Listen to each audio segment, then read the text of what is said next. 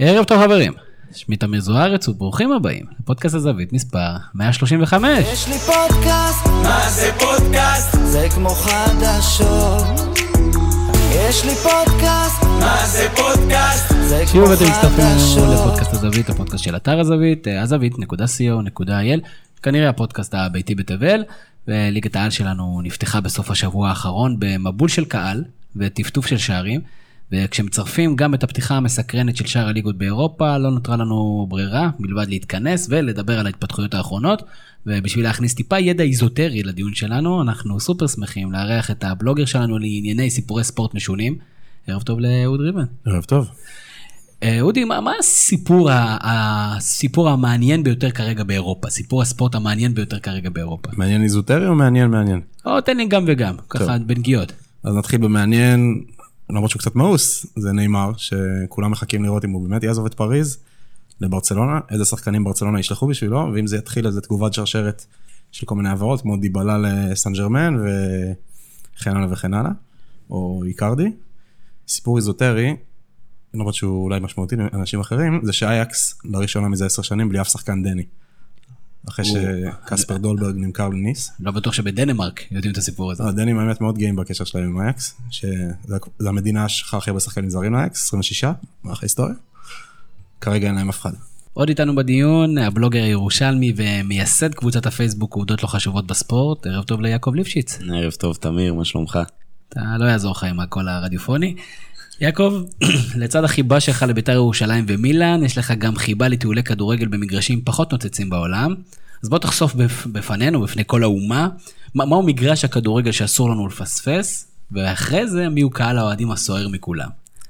אוקיי, אז אני אלך על אה, קהל חווייתי, קהל של אה, אטלנטה מברגמו, שהשנה הם גם בליגת האלופות. זה נראה כאילו הקהל יצא מאיזה סצנה במחזמר ער.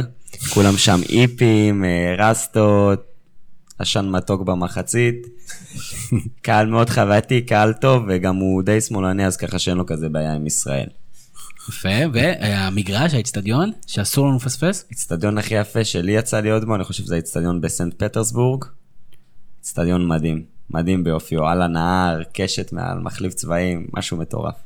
יפה מאוד. אה, אבל אם זאת טדי, טדי זה הבית. זה הבית. עוד איתנו כרגיל מפיק הפודקאסט ברק קורן, ערב טוב ברק. אהלן אהלן. ברק, ליגת העל שלנו חזרה, למה אתה באופן אישי הכי התגעגעת? אה, לחזור לסמי עופר, ודאי. אני אוהב את האצטדיון הזה. אה, כן, כמו. הבלומפיד הזה שלכם שמצלמים אותו כל עשר דקות. אה, אין תגובה, אני עדיין לא הייתי בבלומפילד, אני לא יודע עדיין. אני רק אה, מכין את תוכנית הכניסה לבלומפילד, אני עדיין לא יודע איך אני אגיע לבלומפילד ביום ראשון. אבל ראית כל כיסא וכל כל כיסא אני מכיר, אני יודע בדיוק את הזווית שלו. כן. אז יש לנו הרבה דברים על הפרק, כמובן הכדורגל שלנו, נדבר קצת על הסיפורים, אה, הסיפורים של המחזור הזה, גם על הקהל שבא בהמוניו, כמו שאמרנו, גם כן על כך שלא היו שערים בשני משחקים עם הרבה מאוד קהל. מכבי חיפה קצת אה, חיפרה על כך במשחק אה, מאוד מעניין, אנחנו ננסה לדבר גם כן על זה. טיפה על ההרכבים, על החילופים מוקדמים, פתאום יש הרבה חילופים מוקדמים כבר במחזור הראשון, נראה אם זה הולך להיות מגמה או שזה משהו נקודתי כחלק מההכנה של, ה, של המאמנים. אה, ננסה גם כן לדבר קצת על אירופה. יש לנו גם כמה שאלות גדולות באירופה, הליגות נפתחו שם, וכמו שאודי דיבר, יש לנו כמה סיפורים מעניינים אירופאים, איזוטריים פחות, שאמורים לעניין אותנו, יש לנו את סשן עובדות לא חשובות בספורט, כמו בכל פרק שיעקב מגיע, ויש לנו גם כמה שאלות גולשים יפות. אז אה, כבר אנחנו רצים קדימה, ואודי, בוא נדבר קצת על הקהל. אה, כבר השיא של השנה שעברה נשבר השבוע, ואני מניח שאנחנו נמשיך לראות את השיאים האלה נשברים. מה יכולה, מה יכולות לעשות הקבוצות יותר כדי להמשיך להביא עוד קהל, או שזה פשוט פונקציה של איצטדיונים? אני חושב שמה שאנחנו רואים בשנים האחרונות, שמתקנים יותר טובים מביאים קהל יותר טוב, וזה שיש בלומפיל חדש, אה, בנוסף, האמת זה גם עניין של צירוף מקרים, משחק בית בטדי, משחק בית בסמי עופר של מכבי חיפה, פלוס משחק בית בבלומפילד, הפעם זה היה הפועל, אם זה היה מכבי תל אביב זה היה יותר, סביר להניח, זה מה שמייצר לנו את המספרים האלה, אבל מתקנים יותר טובים יבואו יותר אנשים. ואתה יודע, יעקב, אחת מהטענות כלפי אוהדי בית"ר ירושלים אה, היא אה, חוסר היכולת אולי למלא את טדי, והיה קצת טרוניות, אה, אתה יודע, יש אנשים שתמיד אוהבים לדבר על זה, אבל כדאי, כדאי באמת אולי להתייחס לטענה הזאת, כי גם היה דיונים אצלנו בכל מיני קבוצות. מה גורם לכך שמשחק נגד הפועל באר שבע, נוצר גם סוג של איזה יריבות, וזה סוג של שד כן נורא הפועל באר שבע, שבית"ר ירושלים לא מצליחה לעבור אותו, אחרי משחק גביע הטוטו, משחק מאוד גדול שאני חושב רוב אוהדי הכדורגל רצו לראות אותו, למה טדי לא מלא? טוב, אז לגבי היכולת למלא את טדי, אני חושב שהיא לא מוטלת בספק. מספיק לראות את הגמר גביע הקודם שהגענו, את המחירים של כרטיסים, ושאנשים אה, לא מוכנים למכור את אימא שלהם, כמו שאומרים, בשביל כרטיס. יש אה, פוטנציאל קהל, הבעיה שהקהל הזה הוא עצלן ומפונק, והוא, אני מדבר לא על ה-15-20 אלף שבאים גם במשחקים אה, הגדולים מול חיפה באר שבע, אני מדבר על קהל שמגיע רק ב... איזה משחק על אירופה, או משחק גמר גביע, שפתאום, אתה יודע, יוצאים מכל החורים האוהדים האלה שביום יום הם אה, בעיקר אה, בפייסבוק. חזקים מאוד בפייסבוק, אוהדי בית"ר ירושלים. חזקים מאוד בפייסבוק. בכל, תשמע, הטכנולוגיה הגיעה לירושלים, אי אפשר להתעלם מזה.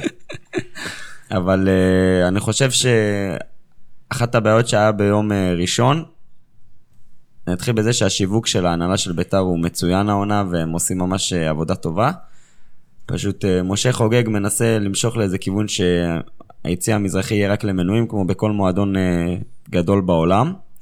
ואי לכך ובהתאם לזאת, המחיר ליציא המזרחי ביום ראשון היה 137 שקל אחרי עמלה של לאן. אז uh, זה הדיר הרבה אנשים, אני חושב שרוצים לבוא משפחה, אבא ושתי ילדים, זה יוצא בסביבות... 137 שקלים, לא מעט, לא מעט כסף. אז זה אחת הסיבות. ואלה הכרטיסים הזולים ביותר? לא, הכרטיסים הזולים ביותר ליציע הצפון-מזרחי וצפון מערבי עלה בסביבות ה-60 שקל.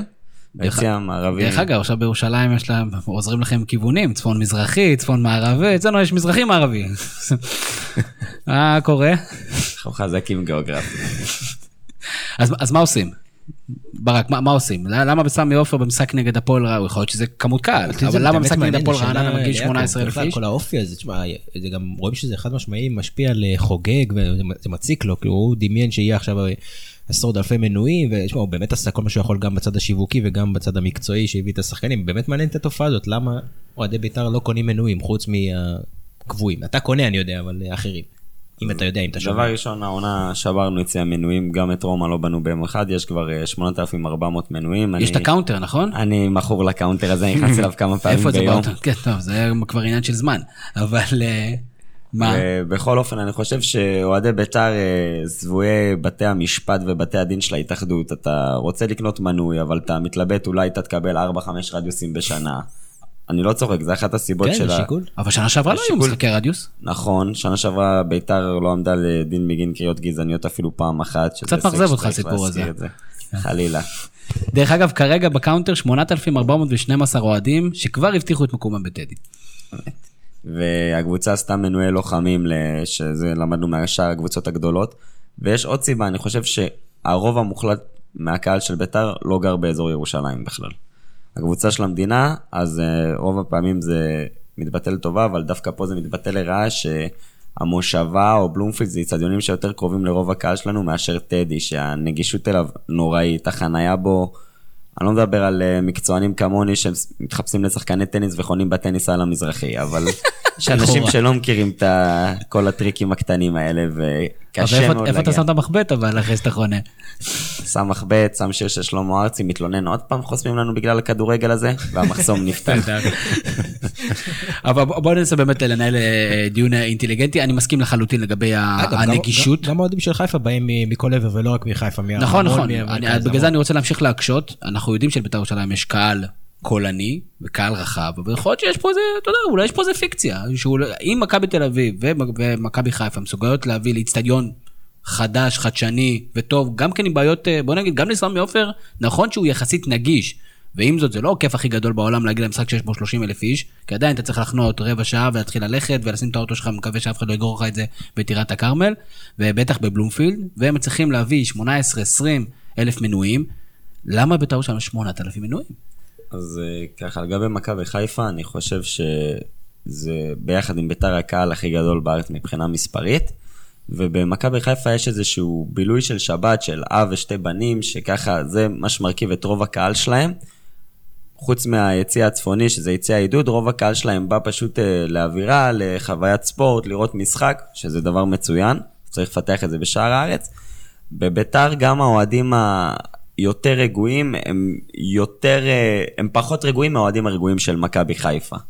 ואין בדיוק את האווירה הזאת, עכשיו מנסים לעשות את המנויה ובן, והיה לנו בחוץ הופעות של יהודה קיסר, ופוטראק, וגלידה אמריקאית, וזה מדהים, זה היה כן. מדהים.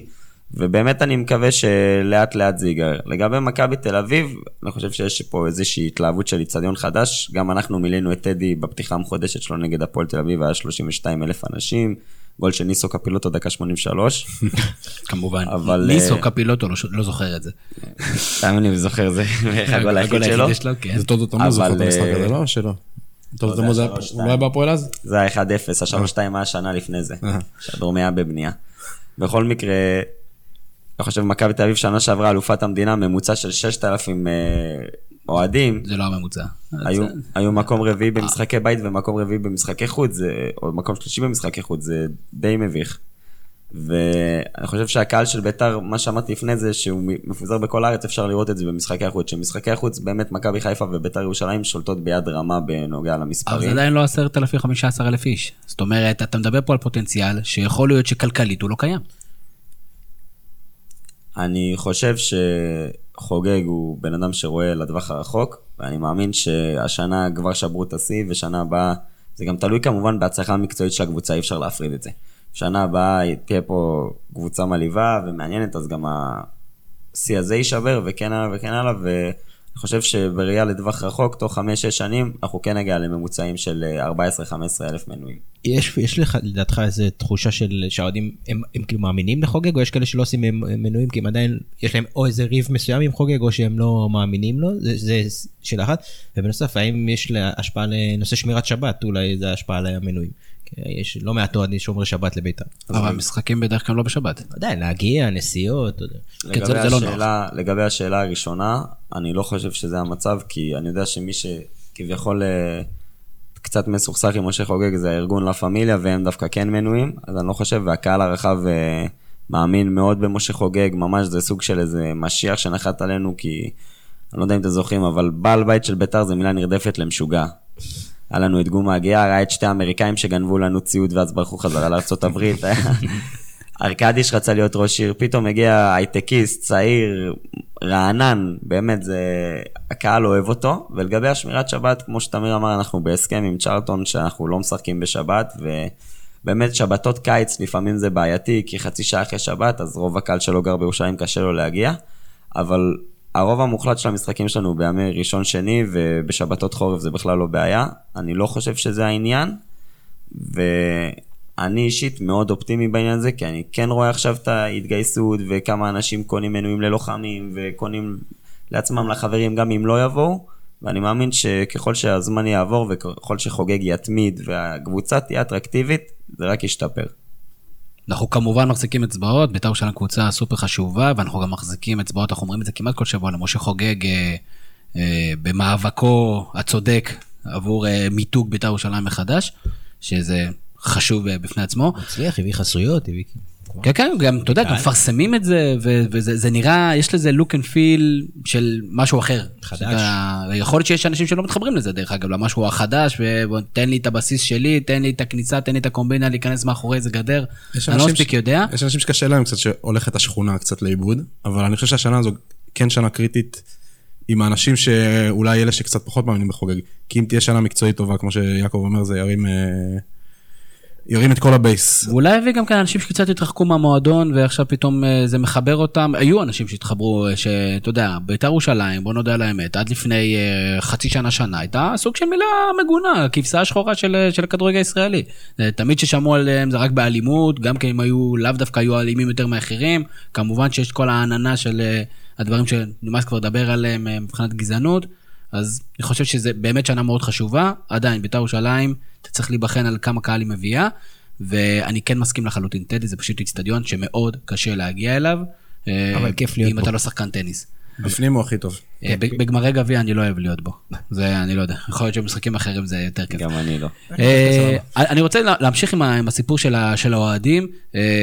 אז אם נעבור קצת על המספרים של של המינהלת, הגיעו 66,700 אה, במחזור האחרון. דיברנו פה בפרק שעבר על מה יהיה המשחק, אה, אודי שאל, מה יהיה המשחק עם הכי פחות קהל, אז אמרו אם יהיה הפועל רעננה נגד הפועל רעננה, הפועל רעננה לפי מספרי המינהלת, הביאה 30 אוהדים לסמי עופר. לפי איך שזה נראה בטלוויזיה זה היה פחות. זה כ- כן, יכול להיות שהם זיהו אנשים עם אולי חלק חולצות. מהצוות זה היה. אה, אני, אני, באמת- אני לא רוצה כאילו לזלזל, כי הפועל רעננה מבחינתי אחלה קבוצה, אבל 30 אוהדים למשחק חוץ במקדש הכדורגל בסמי עופר. אה, סמך אשדוד הביאה 117 אוהדי חוץ לנתניה, במשחק נגד הפועל חדרה.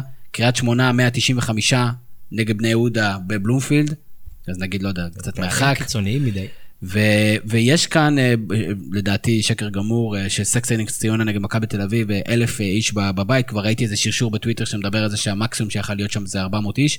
אה, הרבה מהם אולי זה אוהדי היציעים. מכבי תל אביב שקנו כרטיסים של בית- לא, פשוט ראית, היציע של מכבי תל אביב היה בצד אחד אה, מלא, בצד השני פשוט לא היה אף אחד. אז, אז יש לנו בעיה עם, זאת אומרת, הפער כזה הוא גדול, ועכשיו שוב שאלה, אנחנו לא יודע אם, אתה יודע, מישהו אולי אתם מכירים את הכדורגל האירופאי יותר טוב, כמה יש לזה אח ורע של קבוצות בליגה, שפשוט לא מעניינות אף אחד. אני לא חושב שזה חדש, זה עניין של... אה, אנחנו לא מדינה גדולה שכל עיר יש לה את הקהילה שלה וזה.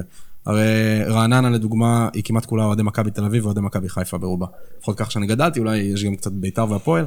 נס ציונה גם, רוב האוהדים שלה, רוב האנשים שם, רוב מי שאוהב כדורגל הוא סביר להניח לא אוהד נס ציונה.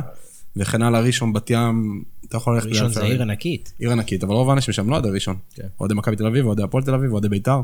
אני חושב שזה איפשהו מתחבר אולי לזה שאתה יודע, כשאנחנו היינו בכרמיאל, אז היינו הולכים לראות משחקים של הפועל כרמיאל. אז להפועל כרמיאל בליגה ב' או בליגה א', היה להם יחסית הרבה קהל, אבל אם הם היו עולים לליגת העל, זה לא הקבוצה שלנו, לא בטח שהיינו הולכים אליהם. זאת אומרת, אולי יש קטע של זה בסדר לראות את הקבוצה הזאת כל עוד היא לא, ב- לא כנ"ל משפיעה על הקבוצה שלנו. שהיו את העליות ליגה בזמנו בשנות ה-90, היו באים אה, אלפיים איש, אולי לא יודע, אולי מגזימים במספרים, אבל אלפיים איש היום זה שובר סיכל שלהם.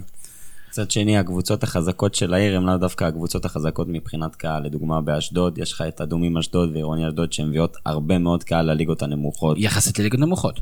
אבל גם יחסית לליגת העל זה מספרים שלא מביישים, ואני מאמין שאם הם יגיעו לליגת העל אז המספרים רק יעלו. הפועל פתח תקווה, אחד הקהלים החזקים בארץ, כל השירים שלו מאוד מקוריים, לחיים של צביקה פיק, של בטהובן, דברים באמת מעניינים. קטמון, נורדיה. קטמון, נורדיה פחות. אני יודע גם, לא, להגיד. גם נורדיה בג- בגביע מול, מול אה, קבוצת ליגת העל מול בני יהודה, הם הביאו איזה 400 אוהדים. אני חושב שזה פיקציה שכבר חלפה, המומנטום התמ- התמסמס שם. אני חושב, אבל יש לך... או שאולי אנשים חזרו לביתר, שזה גם יפה מאוד. עכשיו אתה רק צריכים להביא איתך את אלה מהפועל באר שבע, ואתם בכלל, אתם על הגל. אום אל פחם, אם הם יעלו ליגה. הם יכולים להביא הרבה קהל. זה בכלל אה, מעניין אה, ששנה אחת אה, בלי, שנה ראשונה אחרי המון שנים שאין קבוצה מה- מהמגזר, שיש שם פוטנציאל קהל, זה, זה מגזר מאוד אוהב כדורגל. אבל כמו שאבי צבג אמר, אבי צבג נכון שהוא היה פה בליגה א', הבעיות ניהול בקבוצות אה, מהמגזר הערבי פשוט כורתות להם את הרגליים נראה לי כל פעם מחדש. אין ספק. אה, יעקב, אתה כותב גם במקומות כל העיר, ואתה בכל שבוע כותב אה, לגבי ההתרשמות שלך מהקבוצה של רוני לוי. מה חסר לבית"ר ירושלים? כי ראינו גם משחק נגד הפועל באר שבע, כאילו, זה ליד. אבל לא באמת הרגשת שעכשיו הולך להיות גול, יכול ללכת לכל כיוון בסופו של דבר. אני אתחיל ואפתח ואגיד שדבר ראשון אני מאוד מאוד מרוצה מרוני לוי בינתיים, אני רואה קבוצה שיודעת לרוץ אה, בהתקפה, יודעת לפתוח שטח, בהגנה יודעת לצמצם, יודעת אה, באמת עמידה טקטית נכונה. אני חושב שלביתר חסר דבר ראשון וזה היה שקוף במשחק מול באר שבע, עומק. הוא הסתכל כל פעם לספסל ולא היה לו איזה ג'וקר אה, לשלוף עם כל הכבוד לשלום אדרי ולירן רוטמן. לא היה שם איזה שחקן קליבר, נכון יש לנו את עידן ורד שאמור לחזור אחרי פגרת הנבחרות, אבל עדיין זה לביתר... משמעותי. עידן אתה ורד. רואה את ההרכב השני של מכבי תל אביב, של הפועל באר שבע, אפילו את הספסל של מכבי חיפה, זה... ההרכב השני של מכבי תל אביב יכול להיות פלייאוף עליון בליגה, זה ממש, אה, אתה רואה את זה. חסר לנו ספסל עמוק. מבחינת ההרכב, אני חושב שמה שהכי זועק לשמיים זה שתי תפקידים, חסר לנו חלוץ killer אמיתי. אני מאוד אוהב את שלומי אזולאי, הוא משחק אה, פיבוט נכון, הוא מוריד את הכדור, הוא מרגיע את ההתקפה, אבל חסר שם את המישהו שישים את הרגל, שיהיה במקום הנכון לקחת ריבאונד. היה הרבה עדיפות של שטקוס לאמצע, שאף אחד לא ניצל את זה. וחסר לנו קשר מספר 6, קשר אחורי, איזה ברומטר במרכז הקישור, שישחרר את עלי מוחמד אה, לעשות פעולות התקפיות יותר בחופש, ושיחזיק לנו את הקישור. כל הכבוד לדן אייבינדר והלחימה שלו והכל, זה לא זה לקבוצה שרוצה לרוץ לכל התארים. אודי, השבוע באתר אה, רום טלדן כתב אה, עוד אה, טור נהדר, הפעם על איך משיגים חלוצים איכותיים, וניסה לנתח את כל החלוצים האחרונים שהגיעו אה, לליגה שלנו, חלוצים זרים, נכון? כדי להבין איך מביאים באמת חלוץ, האם זה מישהו שהביא הרבה שערים בליגות אחרות, האם זה מישהו שהגיע מזה קבוצות מסוימות, ובסופו של דבר המסקנה שלו הייתה של אי אפשר ללמוד מהסטטיסטיקה יותר מדי לגבי איזה חלוץ להביא על הארץ, ואני חושב שכל הקבוצות מחפשות חלוץ חזק, אתה יודע, חלוץ קילר.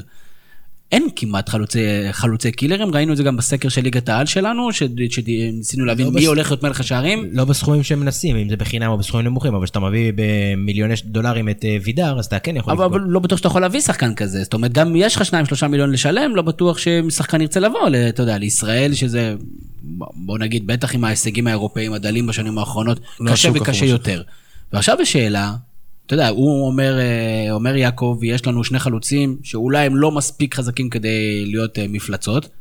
מי יש בליגה שלנו בכלל חלוץ שבית"ר ירושלים יכולה לבוא ולרכוש? דרך אגב, ראינו בן הז'ובל עובר היום לבני יהודה, לדעתי יש לו שם מאוד מאוד גדול, כי לא ראו אותו מספיק משחק בהפועל חיפה, כי בסופו של דבר ויתרו עליו בהפועל חיפה. כי ההיצע דל מאוד. אפשר לראות את הקבוצה ששנה שעברה פתחה טוב, איבדה כמעט את כולם, ועדיין צריכה להישאר, כאילו, היא עלתה לפלייאוף העליון, אז היא לא הייתה צריכה להיאבק על ירידה, אבל השנה כל מי שנשאר ממנה זה לוסיו, שהוא גם אה, הבקיע את הגול בשבילה נגד אה, אשדוד. גול גדול, דרך אגב. לגמרי, יש לו משחק ראש משובח מאוד. מבחינת, אם מחפשים באמת חלוץ שנותן גולים, אני מניח, מבחינת מה שהשוק מציע, אולי זה, זה האופציה היחידה של בית"ר, אם אפשר להספיק לעשות את זה בכמה ימים שנשארו. אבל אופציה שנייה זה לחפש מישהו שהוא לא חלוץ שנותן גולים. לא שיש מישהו כזה בליגה, אבל קבוצה לא חייבת חלוץ שנותן גולים, היא פשוט צריכה מישהו שייתן את הגולים. שלומי אזולאי לדוגמה, יכול להיות אוליביה ז'ירו של בית"ר.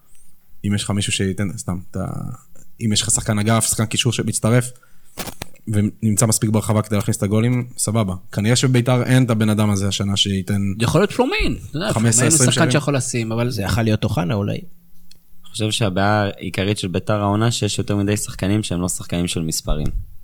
גם אם זה עלי מוחמד, גם עם לב- אה, גרסיה, גם עם אה, פלומה בינתיים, זה חסר מספרים בקבוצה, אין, אין את הרגל המסיימת, הם משחקים מאוד יפה עד ל-20 מטר האחרונים, וראו את זה מול באר שבע. היה חסר תכלס, היה חסר תכלס, זה זעק. ועדיין ברק, אה, אתה יודע, הייתה הרבה ביקורת על יוסי בניון, או יש עדיין, על, על המערך המקצועי של בית"ר ירושלים, לגבי זה שנבנה סגל שאולי הוא לא מספיק מאוזן, מאוזן. אה, בית"ר ירושלים נראה טוב. הוא עדיין לא מאוזן, אבל שוב, אתה מסתכל על הליגה, אתה מסתכל על הקבוצות בליגה, אני לא יודע מה המטרות של בית"ר או מה הכריזו באופן רשמי, למרות שאני שומע את יוסי בניון כזה מסתייג שמדברים על אליפות, שזה לא חייב לקרות השנה. אם המטרה שלהם זה לרוץ בצמרת ולבנות קבוצה טובה, אני חושב שהם בנו קבוצה טובה שחייבת להיות ב top 4.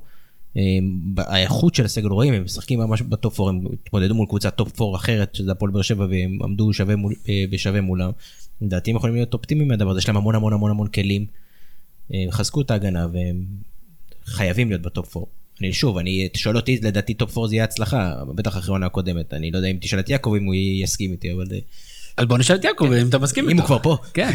רק אגיד דבר אחד לגבי מה שברק אמר, אה, הבנייה של יוסי בניון, מלבד שלומי אזולאי שהוא בן 29, תמיר עדי ושלום אדרי שהגיעו מליגות נמוכות, כל ההחתמות שלנו הם עד גיל 23. עלי מוחמד ושי קונסטנטין בן 23, דיוגו הבלם החדש בן 22, גיירסיה בן 21, גרצ'קין בן 23.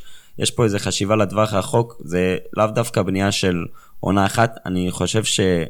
תראה, אני לא אתנגד לאליפות השנה, אני חושב שזה עדיין לא כל כך מציאותי. חסר לנו עומק, חסר לנו, באמת החלפנו כמעט את כל הסגל, זה קשה ככה, ויש לך את uh, מכבי תל אביב, מכבי חיפה, הפועל באר שבע, שהן לא נופלות מאיתנו. אבל אם העונה יהיה כדורגל שמח והתקפי, יהיה אירופה ויגיעו רחוק בגביע, אני חושב שאפשר להכריז על העונה הזאת כהצלחה. דרך אגב, אמר אה, יעקב שהוא אה, מבסוט מרוני לוי. אני חייב להגיד שאני אני בשוק מהכדורגל של בית"ר ירושלים כרגע עם רוני לוי. שאלה מתי יעלה לרוני הלוי. כרגע, שוב, כמה שזה יצליח. רוני לוי, אולי הוא כן מאמן מתאים, בגלל שיש יחסית, נקרא לזה, הרבה פנטזיסטים בביתר, וכן צריך מישהו שיחפה על זה עם אה, טקטי, טקטיקות טיפה יותר שמרניות, שמחפות על החוסר איכות בהגנה לכאורה. המשחק נגד באר שבע היה משחק כיפי, כי הוא פשוט היה בלאגן. אני לא בטוח שאתה יודע, שרוני לוי הרבה זמן י- ירשה לבלאגן הזה להתקיים, ואז פתאום התחילו, כמו שאתה אומר, החילופים הטקטיים, איזה קשר שהוא יותר אחורה, נגיד קריאף כזה, במקום איזה קינדה. שוב, אתה יודע, אנחנו- דברים אנחנו- שהם קצת אנחנו- יסרסו טיפה יותר. אנחנו נמצאים מחזור ראשון, אז קשה לדעתי להסיק יותר מדי מסקנות לגבי מה שאנחנו נראה עוד שלושה ארבעה חודשים. אמ, היה נראה לדעתי לפחות מבחינת סדר, אני הייתי בטוח שיהיה יותר בלאגן מבחינת המשחק של בית"ר. אה, באר שבע קצת אכזבו, אבל אולי זה גם קשור לזה שהם, הראש שלהם גם קצת באירופה, עייפות כן, כאלה. קשה לשפוט אה, בשלב הזה, ואנחנו כמובן אה, נאחל להפועל באר שבע ש- שתעשה את הבלתי ייאמן, אנחנו פשוט נחתוך את זה החוצה במידה והיא לא תעשה את זה. ועוד מישהו, ש- עוד מאמן שעמד על אה, יודע, קרנות המזבח בשבת האחרונה וקצת יצא ב- בעור שיניו מהסיפור זה מרקו בלבול, ששוב עולה עם הרכב שמטריד את ברק, אז בוא ניתן לברק להגיד, אה, אתה יודע, מרקו בלבול, אה, שוב פותח לא עם כל הארסנל שלו, יכול להיות שיגידו שאנשים צריכים לזמן להיכנס לשיטה, ועדיין קשה להבין למה, למה חלק מהשחקנים לא פותחים. ומכבי חיפה עושה ניצחון גדול ומורלי נגד רעננה, שיכל להסתיים אחרת לגמרי. כן, הוא יכל להסתיים ב-3-0 אם היו עולים עם ההרכב הנכון. זה, שוב, הקלפים מסתדרים לו, אז אי אפשר, לה- אי אפשר עכשיו לבוא בביקורת. ולא רק שמסתדרים לו, גם בסוף איזה רז מאיר מבשל בסוף. אז בכלל כאילו אתה לא יכול להגיד שום דבר. אבל זה לא הגיוני שאתה מחתים זרים ואתה מייבש אותם, או שאתה מביא שר כל כך דומיננטי. ואתה שם אותו בספסל משמע, הוא כן יכול לשחק דקות מסוימות, אבל אתה מכניס אותו רק כאילוץ וכי מובילים עליך 2-0. אם הוא יכול לשחק, אז תפתח אותו, אם הוא לא יכול לשחק, אז שים אותו מחוץ לסגל. כל מיני דברים תמוהים כאלה. זה לא משרה ביטחון לקהל במאמן עדיין, עם כל התוצאות. וגם, שוב, ניצחנו ניצחון כביכול דרמטי ומרגש, אבל זה- זה רעננה, חבר'ה, זה לא... בואו נרד לקרקע, אנחנו לא היינו צריכים להיות במצב הזה. ההגנה מעוררת דאגה. עכשיו, אמרתי לאודי לפני זה, אם אה, הזר החדש שהחתמנו, יהיה, אם נפתח באותו הרכב, והזר החדש גם יהיה בסגל, אז יהיה לנו הספסל, הספ- הספסל שיכול לקחת אליפות, עם, זרים מטורפים, עם שרי, וילצחוט והבלם, ושועה בספסל, זה נראה לי ספסל לקחת אליפות. ספסל היקר בהיסטוריה, בטח. כן, ספסל מאוד מאוד יקר, אנחנו כן, עוד אחד מהסיפורים של המחזור הזה זה חילופים מוקדמים, והפעם בלבול קצת יותר מהמסגרת שלו, יש יש שיגידו שלא הותירו לו ברירה, יש מצב שיעקב שחר התקשר אליו ואמר לו, תשמע חבר בוא תעשה חילוף, אבל בל- בלבול צולח את הסיפור הזה, ומעניין אותי, אתה יודע, אודי, ברק אני מדבר הרבה על זה, מעניין אותי לדעת, איך אתה רואה את העונה הזאת של מכבי חיפה, כי על פניו הסגל לא השתנה יותר מדי, שוב, המאמן, לפחות אצל חלק מהקהל, מעט שנוי במחלוקת, ואתה יודע, וזרים רק עכשיו הגיעו, ואיך זה התחבר, ואיך הם התחברו לשיטה, וההגנה עדיין לא מספיק יציבה. אני לא, מוד... אני לא אמדוד את העונה הזו לפי אליפות או לא, אני כן הייתי רוצה לראות עונה הרבה יותר טובה משנה שעברה מבחינת צבירת נקודות, שלא תהיה את הפתיחת עונה הנוראית שהייתה לנו שנה שעברה.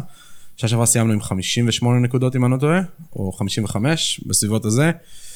אמ, שמתי לעצמי, דיברתי על זה גם אה, אחים שלי שהם שני אוהדי מכבי חיפה הרבה יותר אה, גדולים ואדוקים ממני, אה, 70 נקודות, זה כאילו מה שאני רואה אותו כרף בין אכזבה לבין עונה שאני יכול לחיות איתה.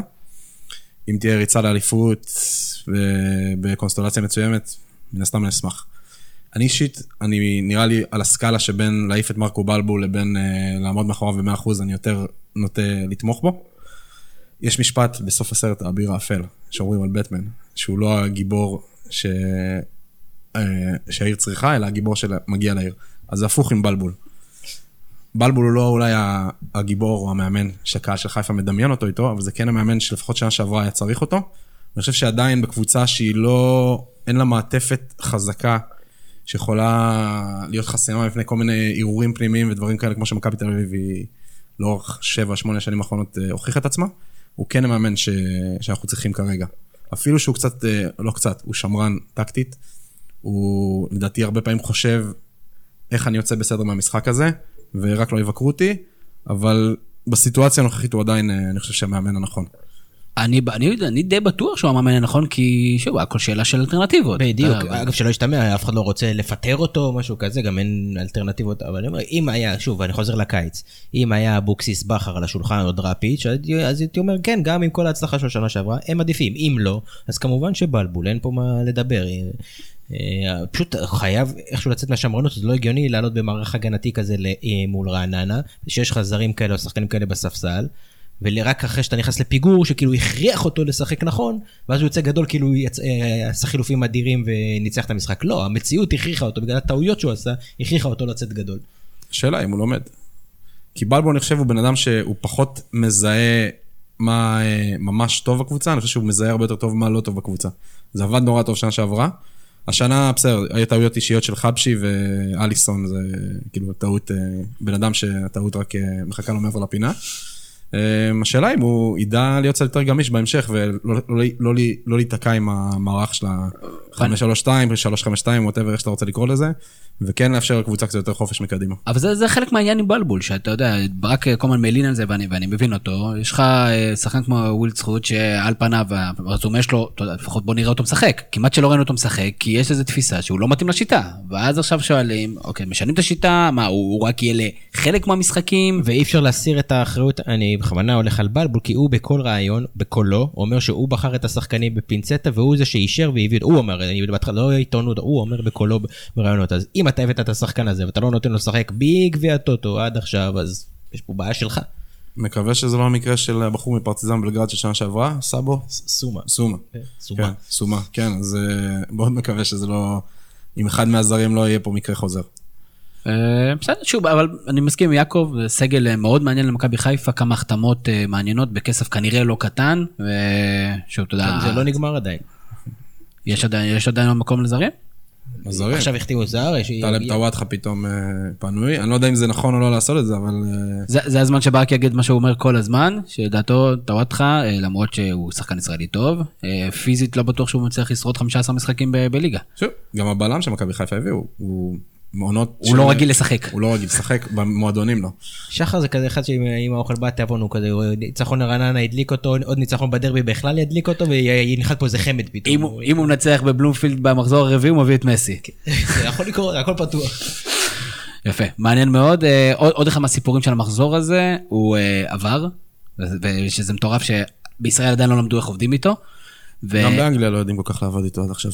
בסדר, שם זה עוד חדש, אתה יודע, אצלנו זה עוד התחיל מהפלייאוף העליון. לא כן, לא יודע, שם זה באנגלית, אתה יודע, כזה אצלנו זה כזה ור, מה זה ור? אף אחד לא מבין שזה, גם כותבים את זה בעברית אצלנו, ור, לא, לא רוצים להביא אייר. ויעקב, תספר לי, כשאתה רואה אה, שופט הולך לבר, אתה מאמין שהוא ישנה את ההחלטה שלו, או שאתה אומר לעצמך, הוא סתם הולך לראות עצמו בטלוויזיה? אני חושב ששופט הולך לבר, אז הוא קיבל קריאה, אז אה, סיכוי סביר שהוא ישנה את ההחלטה, או יישאר בהחלטה המפוקפקת שלו מלפני זה. אני כן חושב שיש בעיה שעדיין לא הבינו בדיוק מתי להשתמש בזה וכמה היה שתי רגעים מעורר מחלוקת במשחק שאני התמקדתי בו השבוע של ביתר, גם החצי פנדל על אזולאי וגם אולי אדום לאנטואן קונט, שהיה מקום ללכת לעבר בכל מקרה ולבדוק את זה, כי בשביל זה זה קיים, בשביל הספקות האלה. גם העבירה של אייבנדר, כן, אפשר להכניס את זה גם שם. במקרה נשכח כן, פה כן. פשוט. לא, אבל הוא עדיין בחר זה אחד ואחד, אה, בסדר, לאזן את הסיפור, כן. דרך אגב, אני לא חשבתי שליאן היה לא טוב במשחק הזה, היה משחק לא פשוט לשיפוט בכלל, כאילו, תשמעו, היה בלאגן, אני הימרתי לפני איזה וצדקתי, שיהיה כרטיס אדום במשחק הזה, חבל שזה היה שחקן שאצלי בנבחרת בוובי, אבל, או באלצ'ולר שחם, זה אפילו לא וובי כבר, ו- ועדיין, משחק לא פשוט, אתה יודע, משחק ראשון שלנו, המון בלאגן, רעש, אה, יש המון אמוציות, בית"ר באר שבע, פתאום זה, זה משחק כיפי. אני ממש חיכיתי לראות את המשחק הזה, בסך הכל עושה עבודה בסדר, מה שאי אפשר להגיד על השופט במשחק של מכבי נגד נס ציונה, אה, אבל אה, לא, נעזוב את זה. לא, לא. אבל לגבי עבר, אודי, אתה יודע, בסופו של דבר, כשאומרים לך בניידת, לך תבדוק את עצמך, כי יש יסוד טוב להאמין שטעית, מה, מה הסיפור? אתה יודע, אז דיברו על זה שזה יוריד להם ניקוד והכל, אבל עדיין, שופט לא רוצה בסופו של דבר להיות צודק? רוצה להיות צודק? אה, לא בהכרח, לא בטוח. אה, אם הוא יודע שהעונש על זה שהוא טועה הוא לא כזה חמור, החמש נקודות האלה או לא חמש נקודות האלה, יכול להיות שעדיף לו להישאר בהחלטה שלו. אבל למה זה שיקול בכלל? למה הוא חלק מה, מהסיפור הזה בכלל? כי הגישה היא שלתת, אה, לא, לא יודע איך לקרוא לזה, כבוד השופטים או מעמד השופט, לא לפגוע בהם ודברים כאלה, וכן לתת להם את החופש החלטה. למרות שאני לא חושב שזה בכלל צריך להיות שיקול, השיקול צריך להיות אוהדים והכדורגל והצדק, אם לקרוא לזה, האמת. והכבוד השופט או מעמד השופט לא צריך בכלל אה, פקטור בעניין הזה. עכשיו אני חייב לציין, אתה יודע, אנחנו בתור אוהדים תמיד נתלונן על שיפוט, גם אם ה VAR יהיה צודק וגם אם השופט יהיה צודק, לא, אבל עדיין, לא נכון. לא, אנחנו מתלוננים, זה חלק מהתרבות שלנו. אם ה VAR יצדיק את ההחלטה של השופט, אף אחד לא יתלונן. הנה, אבל אתה רואה היום באירופה, פסלו שער בגלל האגודל שלו. אם זה אופסייד, זה אופסייד. זאת אומרת, אי אפשר להגיד, אם זה אופסייד קטן, אז תיתן לו להתקדם, או אופסייד עד 10 סנטימטרים או 20 סנטימטר. אנחנו שומעים את הדיון הזה כמעט כל הזמן. של מה, איך פסלו למנצ'סטר סיטי שער בגלל שיש את האגודל שלו. רוב התלונות יבואו מהצד של האוהד שכביכול נדפק מההחלטה. של האוהד של סיטי. מהחמישה אוהדים שלהם. אבל אה, סטטיסטית, לפחות מהנתונים שאני זוכר מאיטליה, שהם הליגה הבכירה שרצה הכי הרבה זמן עם עבר, עבר משפר את הדיוק בהחלטות, ועם הזמן, אני חושב שגם, אפילו בליגה שלנו, זה, זה ילך וישתפר. דבר אם, אחרון, אם אה, ייתנו לזה להשתפר וילכו לכלי ולא יברחו ממנו וייתנו לאגו לנהל שם. בסופו של דבר ברור לפחות לי שברגע שקוראים לך לניידת אומרים לך בוא בוא בוא חבר זה צריך להיות הפוך. תבדוק לא שוב. שאומרים לך חמש נקודות שהלכת לעבר, אלא להוריד חמש נקודות שלא הלכת לעבר. זה... לחלוט- שוב, לחלוטין. וכמה שהמכונה והמחשבים יכולים להיות מדויקים, הגורם האנושי, לדוגמה אלי חכמון, במשחק של קריית שמונה בני יהודה, הוא שופט לא טוב, אני חושב ש... אני לא יודע אם הוא השופט הגרוע בארץ, אבל באופן קונסטינטנטי, בכמה שנים הוא כבר שופט, 15 שנים, הוא אחד החלשים כמעט תמיד. היו, היו מקרים, אתה- בעצם אומר שהיו מקרים רבים שבהם היה, אה, החלטותיו היו שנויות במחלוקת. כן, לא, הוא אומר. שהוא גרוע. לא, אבל- זה שהוא אומר. אני חושב שחכמון וריינשרייבר, אם אני לא טועה, הם השני השופטים הכי חלשים בארץ, ביחסית באופן קבוע. אני, אני קשה לי, אתה יודע, להתייחס לזה אישית. א', כי אני לא זוכר, ואתה יודע, אנחנו רק באמת קופצים כשיש מקרים יוצאי דופן. רן שחבר אמרת, אני זוכר את זה שהוא הרחיק את זהבי, יכול להיות זה היה לפי החוק. אז שוב, קשה לי, אני גם תמיד יודע שאני מעורב רגשית. אנחנו כן יודעים, חבר'ה, קריאה מפה, תשתמשו בVAR, הוא אשכרה חבר. VAR הוא חבר. אולי יש לנו את הכותרת של הפרק, VAR הוא חבר. דבר אחרון, אחרון, אחרון, והוא באמת קטן, חילופים מוקדמים. פתאום ראינו הרבה חילופים מוקדמים במחזור הזה, גם בני יהודה, גם הפועל חיפה כבר במחצית, מכבי חיפה חילופים. מה הסיכוי שאנחנו נמשיך לראות את הגמישות המחשבתית הזאת של המאמנים, או שזה פשוט אה, יתפלק להם? התפלק להם, השאלה אם אה, זה, אתה יכול לקרוא לזה זיהוי טקטי מוקדם של בעיות וכאילו הבחנה, או פשוט אה, בחירת הרכב שגויה.